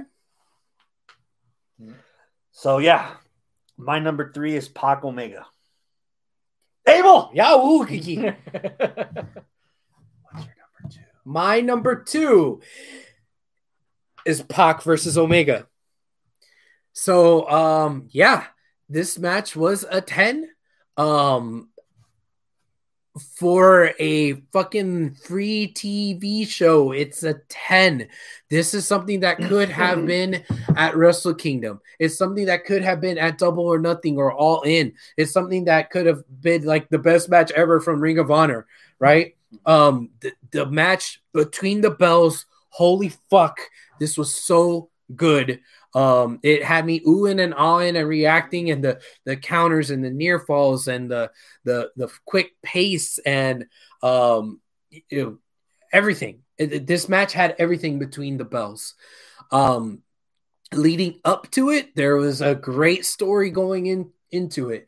You know, uh, the, these guys were a feud uh, where it was a uh, you know basically grudge match, two out of three. This is a third. Um, good blow off, historical significance, anything coming out of it. There wasn't a whole lot coming out of it, but it's okay because this was the end. And Pac and Omega looked better both for it. Now, because of COVID, Omega's, or excuse me, Pac's stock dropped. If no fault to Pac. No fault to Pac. If it wasn't, if 2020 wasn't 2020, after this match, Pac would have been to the moon, right? but because he got stuck in the UK, he even got a title match against Moxley after that before we got into COVID. Yeah. So that's yeah. So I think had 2020 not been 2020, this would have been a historically significant match for Pac. Uh, Omega, he stuck around. Was it historically significant for him? Eh, it may just be another notch in his belt of badass fucking matches. But again, this was on free TV when commercial when, free if you were on BR. When Dynamite was trying to establish themselves of whole, hey, we're hot shit. So yeah, this was probably significant in in early turning the tide of the ratings war to get eyeballs and loyalists to AEW right from the jump. So it may not have been much for his career, but it may have been enough for the the longevity of the ratings war of AEW. So there's there's significance, there's good story, there's good hard hitting action. It's my number two. Hector, what's your number two? Dragunov Walter. Go right. for it, bro. Number the two. reason why I say this, let me put this into context. All right. When the pandemic happened, we were still getting Raw. We were still getting SmackDown. Mm-hmm. We were still getting NXT. UK was nowhere to be seen for a while. Yeah, yeah. that's right. Yeah. They were doing uh, best ofs. Until they brought it back when you have so much energy and anger that is not taken out right? That was basically nxt's you the uk version of their purge of getting every anger every little bit of anger out. Mm-hmm. why? Because we have to reestablish who we are. The best way to do it you have two mofos that are going to go all out And they did. And okay, so after that match, are you fearful more of Walter? Of Yeah, what oh he's yeah. able to do. Good point. Did it not make you believe that Dragunov could withstand whatever the hell gets thrown at him and still step up? It made you like for me, even like you, you said when you made your argument earlier, is what happened then? Okay, three weeks later, he made that promo Oh, of he's gonna start. timeout. Sidebar. Breakout star of 2020 is Dragunov because we started Takeover Blackpool, and that was Dragunov and Cesaro, Yes. and Cesaro put him Mm. over after he beat him, and then he caps off the year with this match. Fuck, I forgot Okay. all about that. Okay. That's I fair. forgot Yeah. all about okay. that. So after this match, three weeks later, I'm gonna start all over. For me, it's like I know what you're gonna go through, and you're okay with going through it again. Ugh. Remember, this is the guy that that Walter wanted in Imperium, and he and he told him no, and Yeah. that's how we ended up with this match. Yeah. So again, character build is there. Mm. There was an an evolution of that because he's like, okay, we know you were tough shit. You proved to us that you were tough shit. That Yeah. you are. Now you don't think Walter is gonna be looking behind his back of this motherfucker's climbing up again. Yeah. What else can I throw to him to knock him back down?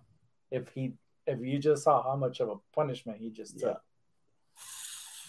That's why that's my number two. Good point. Good Ooh. points. Again, none of these matches are bad. Mm-hmm. So my fluidity was at the top. I I was thinking about doing five and a half for the last two matches that I haven't picked, but in doing so, I just figured out one barely edges the other, and I mean barely. okay. So what's your number My two? second place is Walter versus Dragunov. All right. My second place is Wally versus Dragunov. Okay. Um, credit where credit's due. They did exactly what they said they were gonna do. They fucking reinvented violence. Yeah. And if you tell me, oh, they've done it before, I don't want that tainted. I don't want to taint this by watching stuff from the past. It's it already happened. It's done. This is new to me. This is the this is the hill that I'm gonna camp on. So I'm not That's your I'm- Yeah, yeah. So, um, the only nit to pick is the.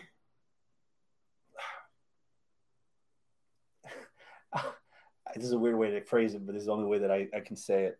The emotional availability. Hmm. What do you mean? Elaborate. This is the second time I've seen this match. I don't know if I would ever want to see it again Okay. because it's It's too much. it is too much. It's too much. Okay. I want to just keep it as it is. You know, sometimes when you're when you have that one night with somebody and then you try to re- replicate that or, or duplicate it, it, it, it's not the same. I just want to cherish this for what it is.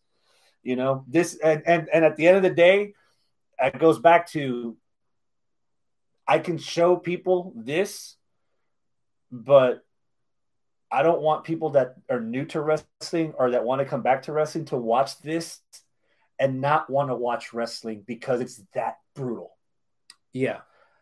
if I can skip ahead, I would want to watch people enjoy wrestling. Mm-hmm. And as much as I can sticker 2020 as this is how depressing 2020 is, look at Walter versus Dragunov.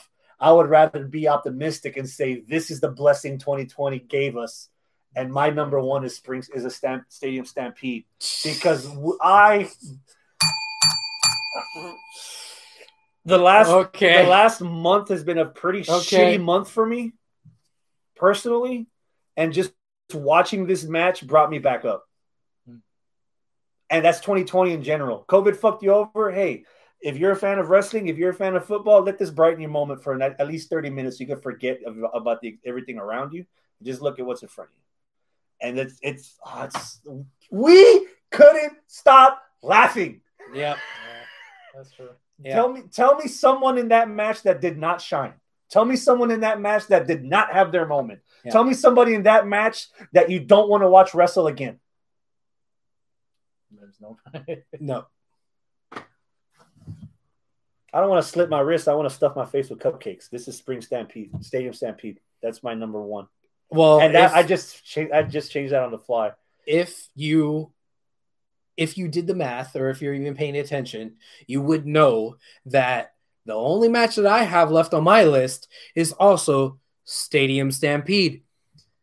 Stadium Stampede is my number one. Now you said that you did that because you're you're a little bit gender fluid on it and you were trying to figure out if you wanted to be and you did it off the cuff. No.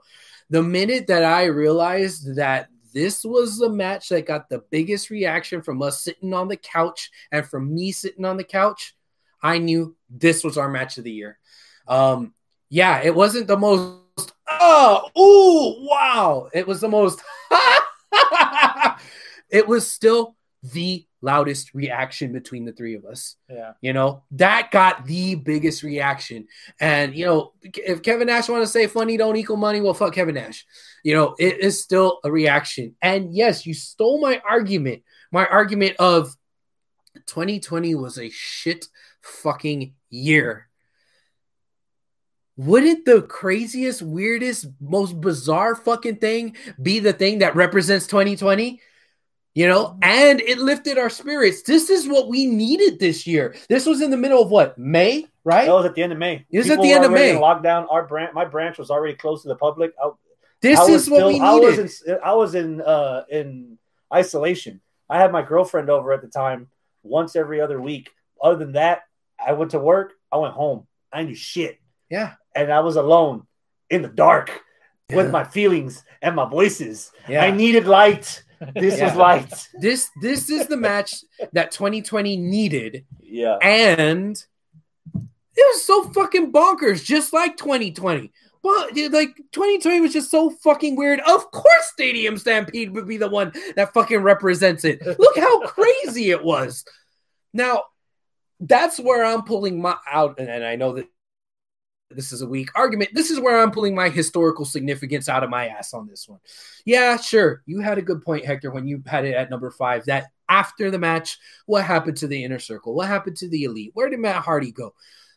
You are 100% right. I will con- I will concede that point to you. Yes, you're right. Um, but I am ignoring that because it had a good build up Mhm. and it built everybody in that match. Santana and Ortiz, who were probably second or third fiddles in the inner circle, they fucking shined. Who gave them the shine? Legendary Matt motherfucking Hardy. Yeah. yeah. Hager had a really great fucking time, a really good shine put on him. But he, you, you're here to drink or you're here to fight. That was a great line. And then the fight there with him and Hangman, who was first ever to compete for the heavyweight championship in AEW, got a good rub because what did he do? He grabbed him and John Wayne him across the fucking bar. That was great. That was fun.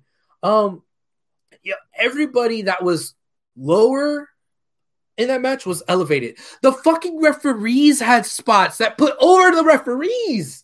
The referees are getting shine on this match. Dude, it was it was almost a love letter to wrestling and to zaniness and to just craziness. Um, so I, I, I get I get the funny, but it wasn't just funny. How did the match end? The match ended with Sammy Guevara getting a uh, one winged angel off of the balcony into some tables.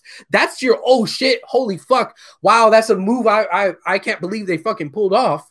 That's your moment right there of actual wrestling as well in there too. So for me, for my money, that shit had everything and it's exactly what we needed in 2020 that's our bright spot. If you're a wrestling fan that is your bright spot for 2020 and it also goes in line with the theme of if you want to go more historical significance of the rise of the cinematic match.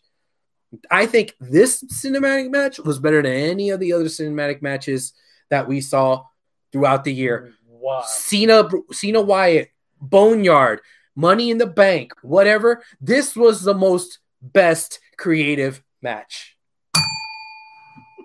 Wow. Hector, what is your number one? Hector, you have the task of defending Omega Pac as your number one. Here we go. Let me get my two cents.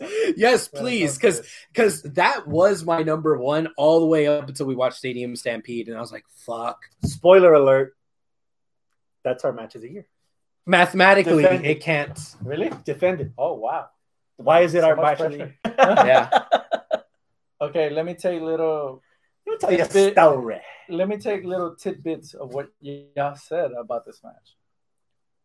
You said, Chris, you you mentioned on when you were explaining why it was your number three, I think I believe Mm-hmm. the fact that that match became the standard bearer of AEW match product. Yeah.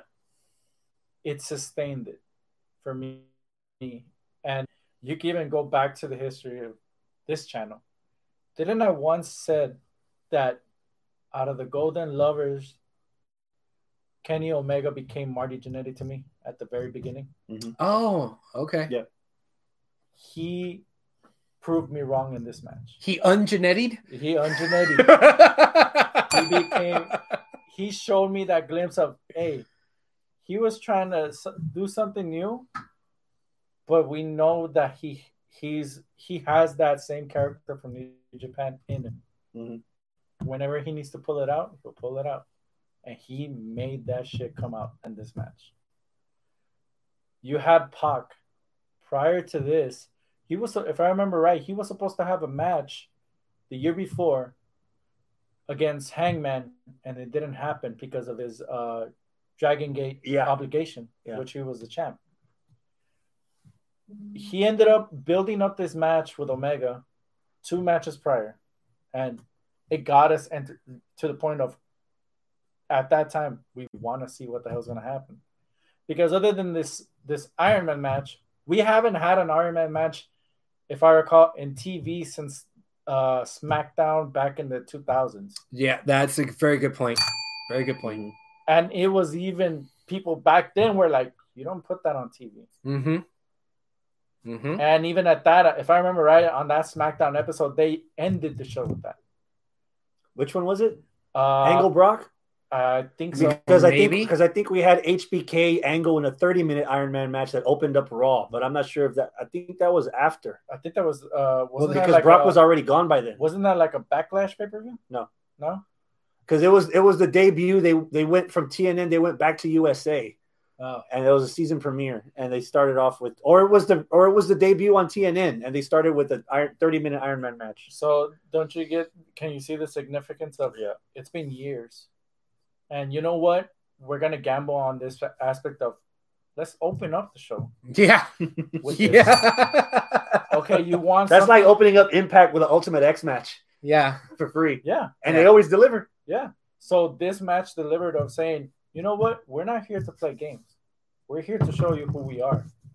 And this match emphasized the athleticism, the storytelling in this whole match that was shown. Mm-hmm. The Oh. audience.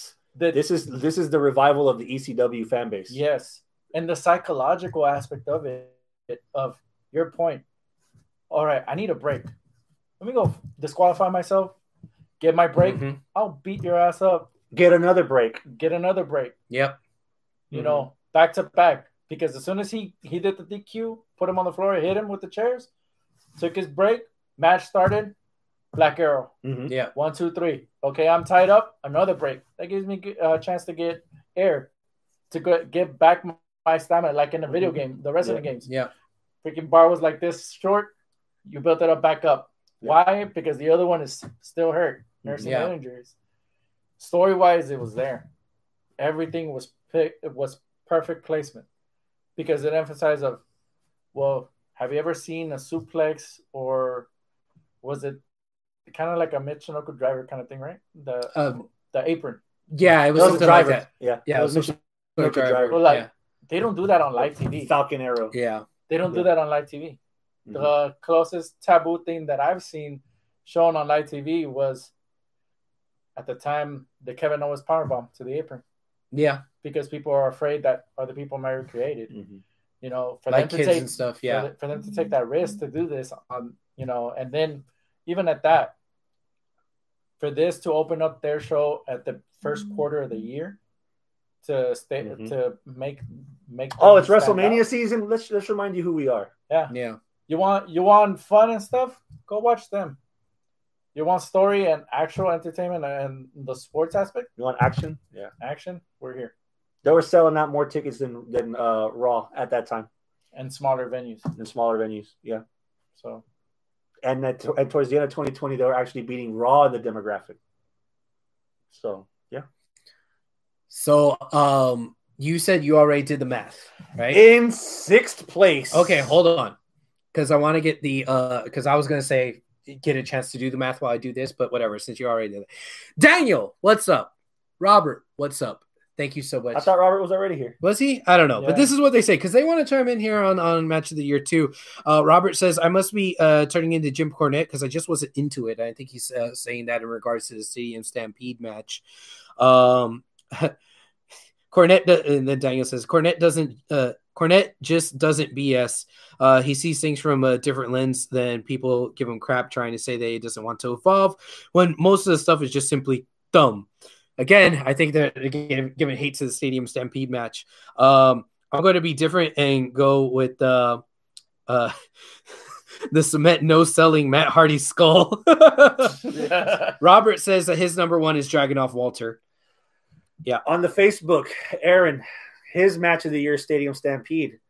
Um, and yeah, Robert already posted on Facebook his Walter versus Dragunov. Okay. In sixth place with five votes, pipe. I'm sorry, five points. Adam Cole Baby. versus Pat McAfee from Takeover. Mm-hmm. Fifth place with seven vo- points. Sanada versus Naito from G1. Um, third place with eight points. The Fight Pit. Mhm. There was a tie for second place. Stadium Stampede and Walter Dragunov each got 14 points. The winner with only one person having it as their number one. Pac versus Omega with 15 points. It was both of our number twos, right? uh it was your number two, it was my number three. Wow. Stadium Stampede was two people's match of the year pick, but you you- gave it a fifth place. So if we were to have gone Wow. backwards, yeah. Stadium Stampede would have won because Yeah. we both had it first and he didn't. Yeah. But because we went the point route, Omega Pac Wow. Like, you know, edged it out. I'm still okay with Omega Pac. That's my number two. How do you feel about that it I- your number I like, three? like I mentioned it. Well, like I mentioned it, Omega Pac was my number one for most of this year, just because I wanted the entire picture. And as much as I loved Walter Dragunov and, Steve, and Spring Stampede, it wasn't the entire picture. Mhm. It was missing that one color. It was missing that one palette. It was missing that one je ne sais quoi. Well, I know what it is. It's the fucking people and Omega Pac. So I'm I'm not ha- I'm not hating it at all. That what you you said it a few minutes ago. Omega Pac was going to be your number one. Mhm. It was my number one for most of this year up to this point. So it, it And that's not- happenstances has just made it work. And right now, I think about when I'm defending, I'm not even talking about the crowd. I'm just yeah, about the you're right. You're right. The crowd is really only a factor for this guy. Yeah, because I still think that there's enough of a crowd there in the Dragunov match with just the 20 fucking stage hands that were there Yeah. oohing and on, you know? So uh, Daniel also says, um, can I see that in a spelling bee? Ungenetti. Uh, can you use that in a sentence, please? Uh, Robert says Omega versus Pac is good. It's probably so Kenny's best AEW match. I agree with that as well. Kenny hasn't had a, a chance to have that uh, Okada Omega moment in AEW, which we've all been waiting for. The reason why he was so hot three years ago. The reason why we thought, oh shit, AEW is going to be awesome. Oh wow, they're make the elites making their own, uh, you know, promotion. Wow, we get to see Kenny Omega here in the states doing this and that, and we hadn't had that moment until him versus Pac. Yeah. because right after that, he got bulked up with Hangman as Mhm. a tag team. Yeah, Wow. So I just added Omega Pac 30 minute Iron Man match from AEW Dynamite on our list. Oh We've- fuck you, we've done- Daniel. we've done Da- this for eight years. This is our eighth match that's Yes. on our list. Wow. Daniel says Jay White is better, uh, greater than Kenny Omega. Oh fuck you, Daniel. Speaking of Jay White, Oh well, how many Jay White matches do we have on here? Oh, you know what we can do? Transition to Not yet. if our listeners want to have some fun with us, we can schedule somewhere in the summer Uh-huh. an eight match tournament to figure out which is the best match on our match of the year list because we have eight matches now. Over eight years. Yeah. You now now hold on. You said that you started at it's- 2013, 13, 14, 15. but we 16, had a match of the year for 2012. But it wasn't a full year. I know, but we had one. Nah, doesn't count. Okay. No. Y'all didn't do this. What we're doing, Yeah. y'all didn't do that when, Yeah. when you started. So no. So it was the Shield versus Ryback, Kane, and Daniel Bryan. Daniel Bryan. That's that was our 2012 match of the year. I they started there were record. They started their podcast in October. So October. for three months, that. Uh, Yeah, there was better Yeah. matches before that. Yeah. Okay. Okay. ah. Robert Miller says Leon Ruff is greater than Jay White. Black Lives Matter. Oh, All right, Lord. so can we like officially, collectively, fuck 2020 and leave it behind us? Inner circle style. puta madre. 2021. 2021. We're 11 days in, and already we got some matches we got to talk about. Oh We do. shit. Well, Did you watch Finn Kylo 2? no, I did not. Did you watch Finn Kylo 2? I don't. Holy crap. Okay. Um, I heard it was really, really good. it was Yes. really good. I would say as good as the first. But Any with the comp- huh? Any difference?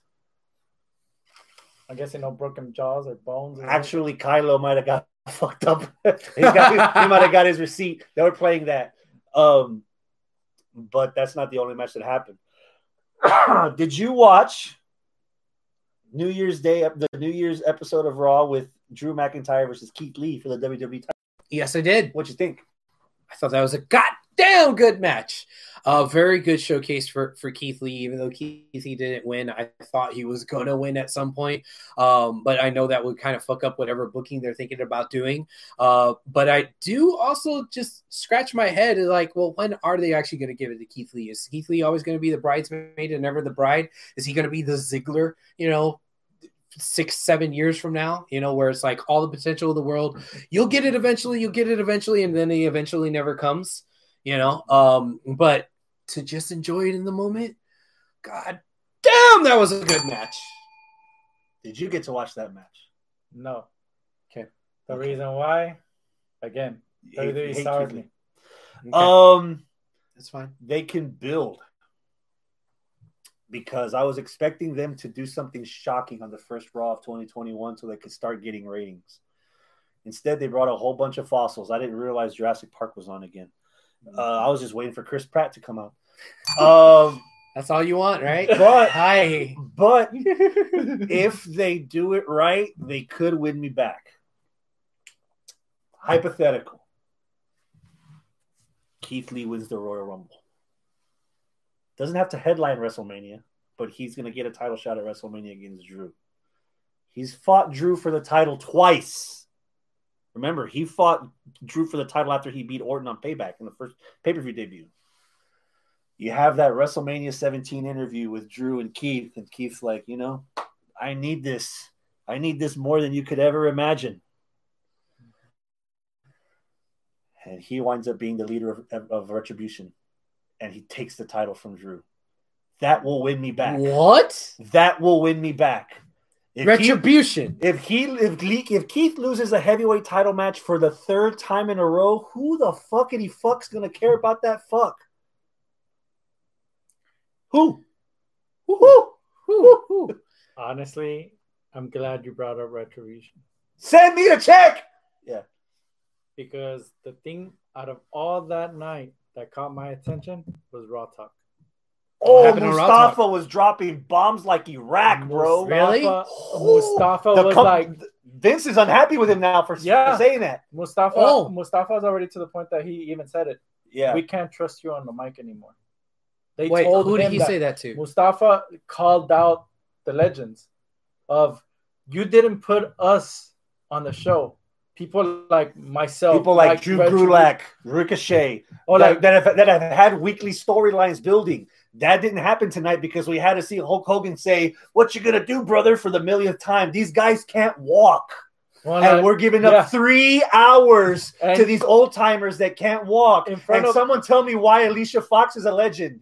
Oh, like, Nah. honestly, he he said that in front of R-Truth and archers. Like, you gotta respect them. Like, I get that they paved the way, but But it's time let for us to me walk. let allow me to walk on it now. Wow. But like, people don't come to see you; they come to see what what we're gonna do about the project, about the this whole Yeah, thing. yeah, And- yeah. and that's true.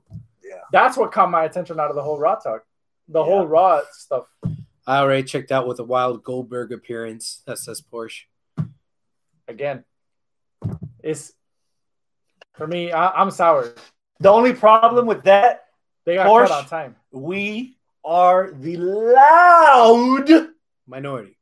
Mm-hmm. When a Goldberg video on YouTube gets 8 million views in 24 hours and you're struggling for ratings and you want people to subscribe to the network, guess what we're going to get? Him as a champion again. Yeah. On the bright side, am I the only one that's excited for Scrap Iron Adam Pearce, five time former NWA heavyweight champion, to get a WWE Universal title match at the Royal Rumble against Roman? I'm stoked, bro. Honestly, if it brings back if if if it brings back his wrestling style, the style that I saw him against Daniel Bryan, Yep, yep, yep. I want to see that match. And it'll even put Roman over more that he can handle that kind of physicality. Yep. Oh, oh, oh, you think I'm pretend just to be able. Oh, oh. you think I'm just a suit and tie? Oh, let me show you something. Let me show you who the fuck I am. Yeah, Five time. Yeah. You really think that's what WWE is going to do? Hell no. hell, no. That You can is, only hope. that is It's 2020. fucking news. It's 2021 and we got That- vaccines. There's that- hope. That's fucking Newsmax fake news right there. That's what that shit is. No, he is to be a suit and tie. He's just uh, fucking Pat Patterson, Gerald Brisco stooge. That's all he's to do. Can he go? Yeah, Pat Patterson was first Intercontinental champion. Yeah, he could go, but not when he was a stooge. He had a part to play. Right now, the part to play for Scrap Daddy is he's to be a suit. He's not to be Scrap Daddy. He's just a WWE official, Adam Pearce. Kane did it. all the same little shit in a suit. Mhm. He's oh, he's gonna play the part, and it's Corbin be did everything the same way with the vest. oh shit, oh shit. Um, Porsche says uh, Rhea versus Raquel was a good match from 2021. Did you watch that? Yes, Rhea versus I Raquel? did. Yes. Oh my god. That was hard hitting, wasn't it? Yeah, I poked my eye out with an erection. That's how hey, papa! Like And that was one of the better. death by snooze do by both of those, It's one of those. both of them. It's one of those better um, last woman standing matches because I don't remember the referee every time someone hit the ground going. The ref stood back for the most part and let them beat the shit out of each other, and when they were Yeah. ready, because that's your biggest that's your biggest pitfall from a last Yeah. man standing is It every is. thirty seconds, Yeah, and they count slow like it's Yeah. preschool. It's like motherfucking go. yeah. I hate the near falls in in last man standing or last woman standing matches, but this one wasn't that, That egregious. It wasn't that Wasn't that egregious. Yeah. But it was still, yeah. but th- th- they they did a good job. Uh, you should take a second to uh, go off on the uh, Nakamura sprint. You mentioned this. I Uh, might need to go back and watch yeah. this, especially if this ends up being what I would think WWE would have enough common sense if they want to do a dream match and give us Nakamura Shinsuke against Daniel Bryan.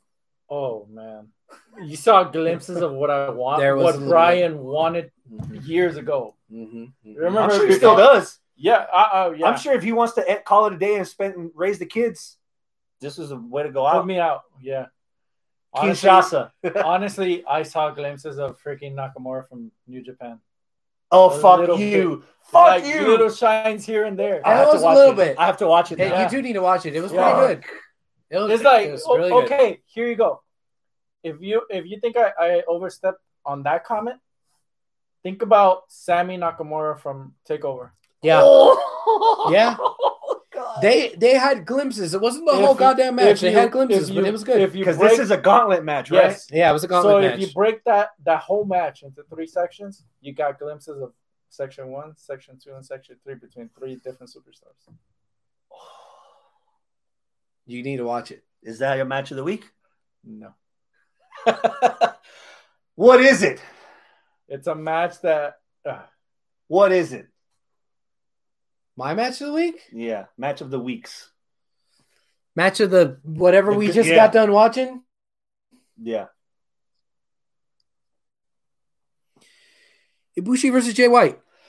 What the oh, fuck? Oh, shit. You mean your favorite, Jay White?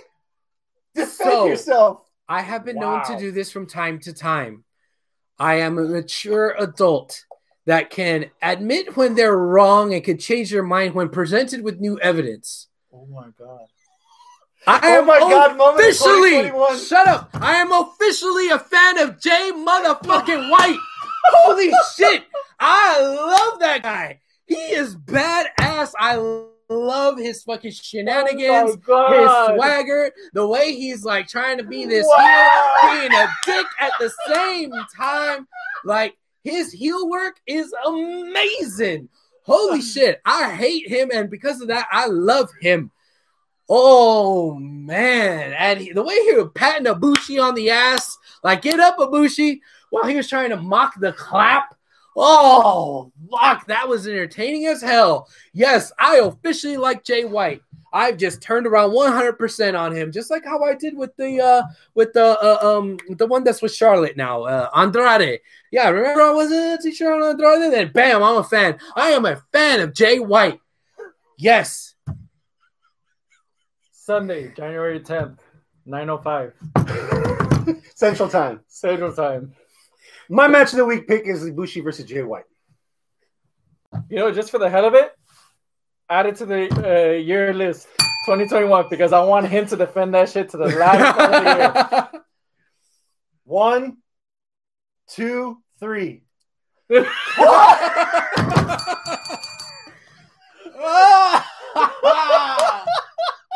Kota Ibushi, Welcome to the light club. night number two of Wrestle Kingdom, after winning the title, Wow. goes on and faces a game Jay White, along with Gedo outside pulling off all kinds of shenanigans. And Jay White saying, No, I don't need you now, kind of mocking Gedo and all that. Oh, God, that was great. I love the story. I love the match. I am officially, I have a newfound hard on for Jay White. My hard on for Kota Ibushi is still there. Yes, this goes on the match of the year list for 2021. I think we can end the show with this. Gedo, Gedo, don't touch him, Gedo. Don't touch him, Gedo. He's Don't fine. go- He's Yeah. good, Gedo. Porsche says your wife doesn't know you anymore. Eh? Abel. hey, and- Daniel says, Yes, I made Abel go to the Kiwi dark side. I told you so. and this honestly between when we were watching this match and well actually after we watched this match we had our break before we were setting up everything and we had a conversation between myself and chris and we were like i think we ended in a really slow match which was the jay white yeah, yeah, match. yeah, yeah. i was like but honestly i still felt like there was another match that that was Okay. contender more but overall yes I'll tell you this. him- I like that match better than our, our New Japan match from the 2020 match, uh, 2020 list. oh Be- yeah Better than uh, Naito Naito, and? Naito Sanada. This match was way better than that. Yeah. Yeah. And okay, so if you became He's just so shaking his head. he still doesn't believe it. He doesn't believe it. So here's the thing: Where'd you get your vaccine from? I, I haven't been yet. should we stay away from that? no, no, no. Okay, let's take all all surprises aside. Let me let me talk real talk. Um, I hadn't seen Jay White in because Yeah. I've been avoiding seeing him. The Jay White that I saw two years ago that kind of felt like undeserving and whatever that just got shoved into the the prominent role of being the leader of the Bullet Club.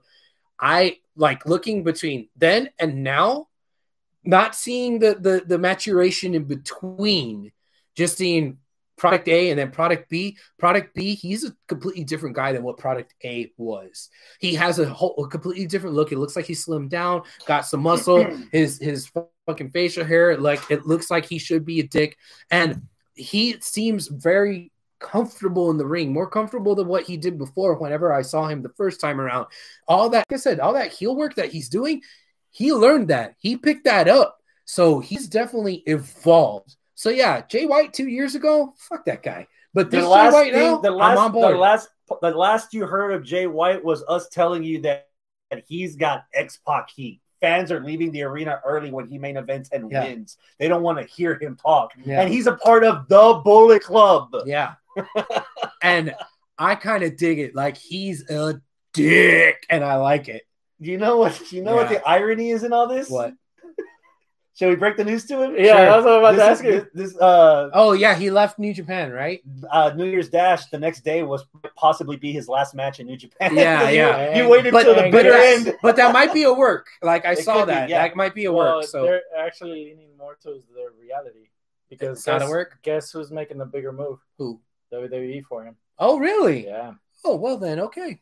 Cool. Wherever he lands, I mean, Honestly, Yeah. it's kind of good that hey, you flipped Hey, over. John Blanco's in the Royal Rumble. There you go. Credit where credit's due, though. That wasn't the only match that we force fed Abel before Yeah. we recorded because Right. we were already in the, new, in the New Japan kick. First thought that popped in your mind after the end of Ospreay Okada. eh. Wow. what the fuck happened? I have nothing else to swat.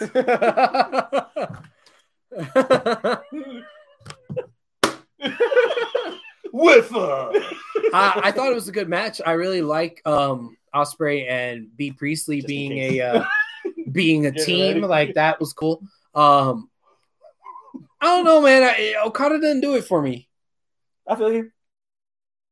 Okada's never really done it for me. Like I've respected him, and Okada Omega, like I get it, and Okada Tanahashi, I get it, but like alone, like, am I a fan of his? I've never really been a fan of his. I'm gonna just say this one nit, and I'm gonna leave the floor to you on the Okada Ospreay stuff because you're probably gonna voice what I'm gonna say. I'm Yeah. gonna just say this: Chris is smacking water bottles like they owe him money.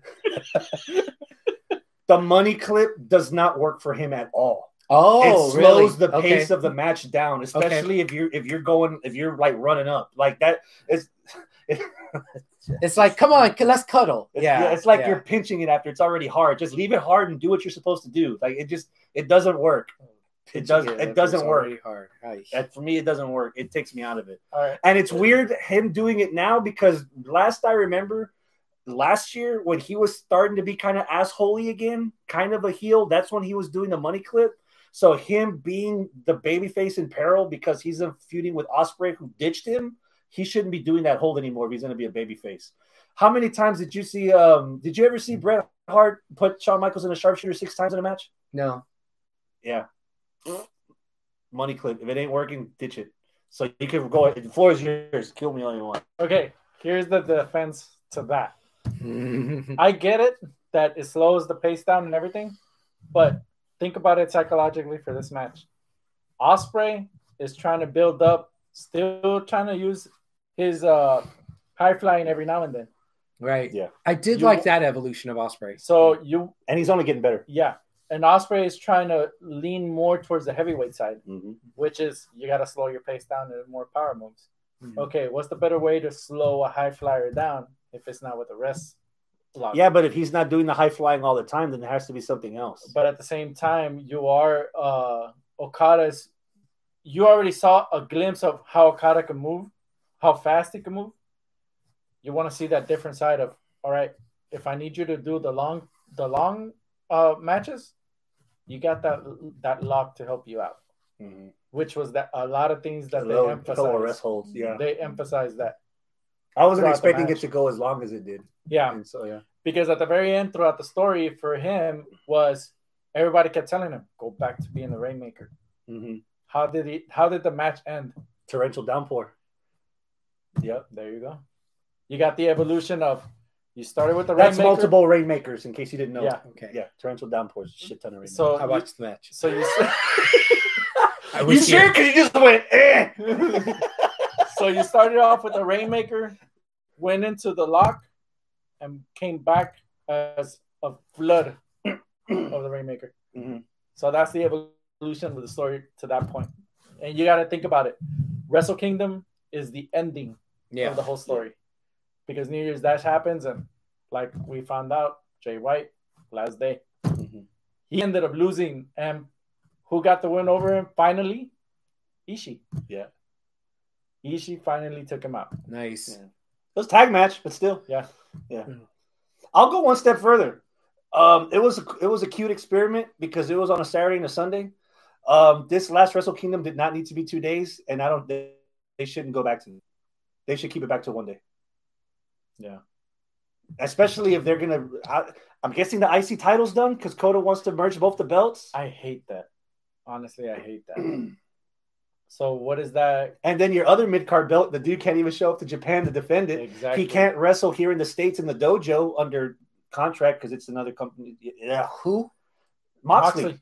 Oh, Moxley can wrestle for New Japan as long as he doesn't wrestle for them in the United States. He can't travel to Japan right now, and then Renee's pregnant, and so they they tape the New Japan US uh, Strong show weekly that they air on Friday yeah, night. yeah. They tape it from the dojo in Los in California, and since technically California is still a part of this fucked up country, Mm, Moxley can't defend the IWGP US title here on their television program. And so they're they're doing they're doing they did another show, right? Or they're announcing another show which is like strong They're they're announcing another show that's supposed to end up on an American station.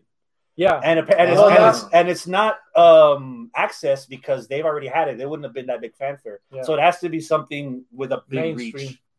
Very No, but mainstream. they're they're uh, New Japan is announcing a, a show. I don't know what what's called like Strong Stronghold or something like that. It's kind of like an American version of the pay per view because I just saw I recently saw Kenta post a trip that post a picture of him at the airport. Mhm, I noticed that too. You know, I think he's coming back because ever since that announcement of Moxley calling out the winner of Kenta versus uh I forgot the guy. Uh, Satoshi Kojima. Yeah. you deserve. This guy. Oh shit!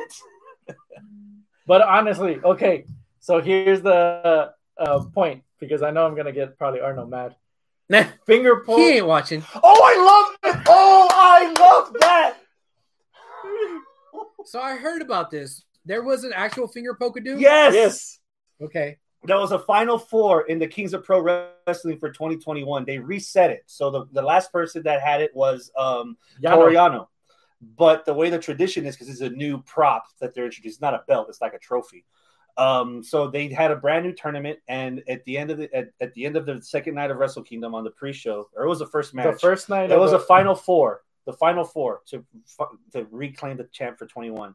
And out of those four people, one of them was Chase Owens, and the other one was my boy Bad Luck Fale, who were both in the Bullet Club. Right. And so the match starts, they clear house, and it's just those two. Yano, Yano and Ibushi were like, they got out of the ring. They're like, y'all fight, y'all fight, Yeah. and they're like, what the hell, what? And then next thing you and know, so Fale pokes Owens, Fale pokes Owens, and he tries to go for the cover, and they both break it up, which was a cool little play because they played that later in the match Mhm. because Fale was like, "Hey, if you win, we win." Because Right. and Yeah. so and, and and but then later like, on, but if I win, we win. yeah, and so Oh, they, and wow. eventually they were fighting on who would be the one to have the Yeah, belt, and yeah. that dissolved. But the fact that they went there, oh, I fucking loved it. The finger poke And the fact coming that people, didn't work. This Yeah. one this worked worked. because it was Wow. part comedy, especially with Yano in it. You can write that off as comedy. Mm-hmm. And the fact that people are pissed about it makes me love it even more. That's like when you put it on the group chat. and- now and I was who's like, pissed about it? Is it Oh, yeah. Japanese or is it like a lot of people. Oh, okay. oh man, there was one match that you didn't get to see that Oh, I Shingo? yes. Shingo versus Jeff Cobb from night two. I really wanted to see that. We can make time next time. Yeah. yeah, yeah. It- I mean, Uh, it, if- is if- it? It's it's second level. It's Yeah. like we have our match of the year candidates. Well, two of them that we try to decide, and then on the next level, there's two other matches. One of them is Cobb versus uh, Shingo Takagi. Another one that I would suggest to you to watch, Mhm. or we could force feed you to watch it whenever we have time. Um, is El Fantasmo against Takahashi. Yes. Fantasmo did some shit I had never seen before. I he Okay. won me over. He Yeah. won me over. Like I will look for Him his and- shit now. Him and his rated R uh, cosplay, Yeah. the Edge. He does like Edge, almost Really? like Edge. Yeah, Lord. he was a homage to uh, Canadian hero. Yeah. Yeah. It was it was fun. It was a good match. Yeah. cool. Um is there anything else? Any love for uh, Fenix Omega? Oh, Oh, yeah. Duh. That was really good too, man. again, That I, that's I expect that. Yeah. It's fucking good. I ex- yeah. Uh, it, it was really good, but I just don't know if there's anything coming out of it that is significant. You know, like um, it was like not Kenny's first defense, but okay, here's another defense, and it's just gonna be a good match, and it is a good match. But the shenanigans at the end is re- what's really important with the um, what, Brothers? yeah, the Good Brothers coming out. You know, Good Brothers showing up at AEW, right? And with the young So, bucks I- throwing it up too. I said this um I want to say the last time we recorded, but it may not have been. But it, basically, it was wow, all this shit happened with Impact and AEW, and it really got eyeballs on Impact for one week, and then nothing. Hopefully, now with the Good Brothers showing up on AEW, maybe that could you Yeah. know churn those uh, wheels again. Yeah. Um, because I mean, it, it's got me interested. Like, oh shit, what? are the Especially them wearing the. Didn't they wear the belts? Didn't they have, have the Yeah, tag they belts on had. them?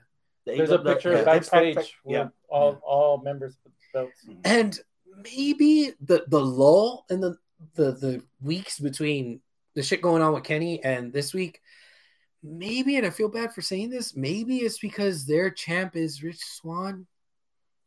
Yeah, Could that be so? it? I'm I'm I'll, I want to make the effort to watch Hard to Kill because for that six man tag, but the last person I want to see in that thing is is Rich Swann. It Yeah. just doesn't do it for me. Like I don't. If I were to put aside my personal feelings for what he did outside of the ring, just as a talent, I do not see him as a heavyweight champion. Yeah. Me either. Honestly, um, if it wasn't for if you're gonna go uh, AEW side, yes, Kenny's gonna get eyeballs on this match. But if I want to focus on TNA or Impact, Impact. I'll focus more. Um, the ones that are bringing me in is Motor City Machine Guns. Yeah. on a broader picture, it's fucked up that I'm saying this. I I see the the champion on that week on that Tuesday show for me is Moose. Moose Yeah. is doing a better job as a as an asshole champion than Rich Swann is as a whatever baby face that is that he's trying Yeah. to do.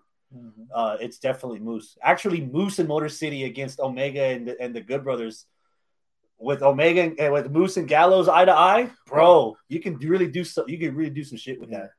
Moose running around with the fucking old TNA title. Yeah. That's fucking hilarious. He's making it work. Yeah. There actually there was supposed to be like a ladder match at the WrestleMania weekend uh, that Impact was doing that TNA was doing a homecoming show Mhm. and the the, the winner was going to be anointed the the TNA champion and then Moose was supposed to win that but since COVID killed that they just went backstage and did the story that they just presented that he took the belt and is running with it but Yeah. this is what we were supposed to get anyway Yeah. and it's working Moose is a whole lot better now than he was even last year when I saw him at Hard to Kill in, in, in Dallas. So it's, Mhm. it's it's paying off.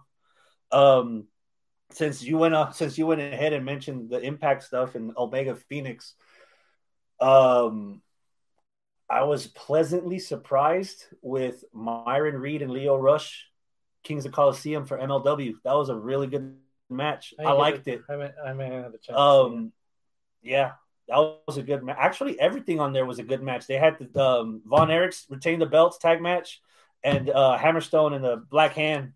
It went to no contest because they keep beating each other up. so they, they keep that going.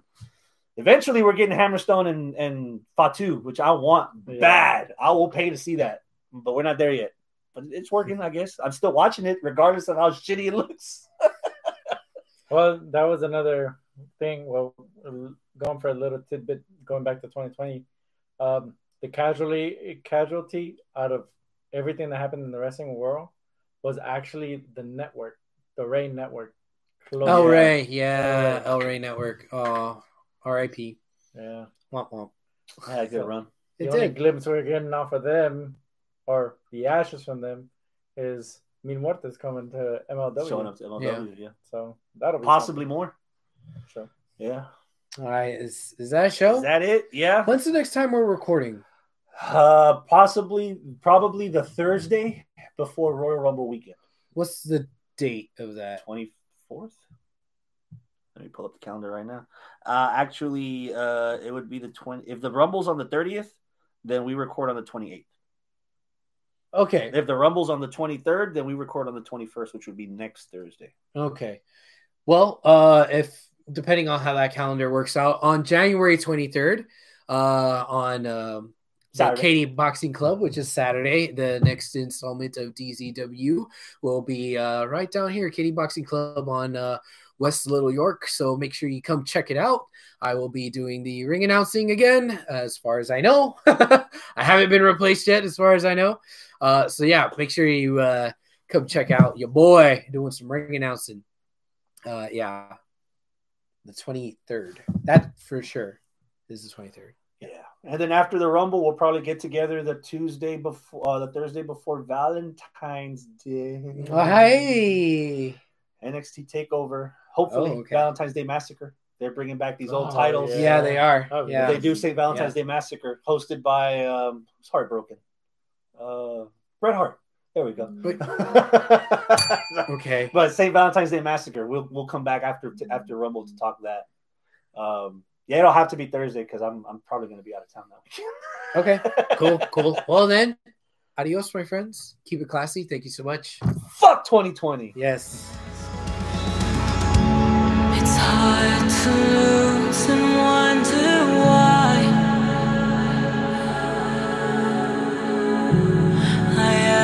And way.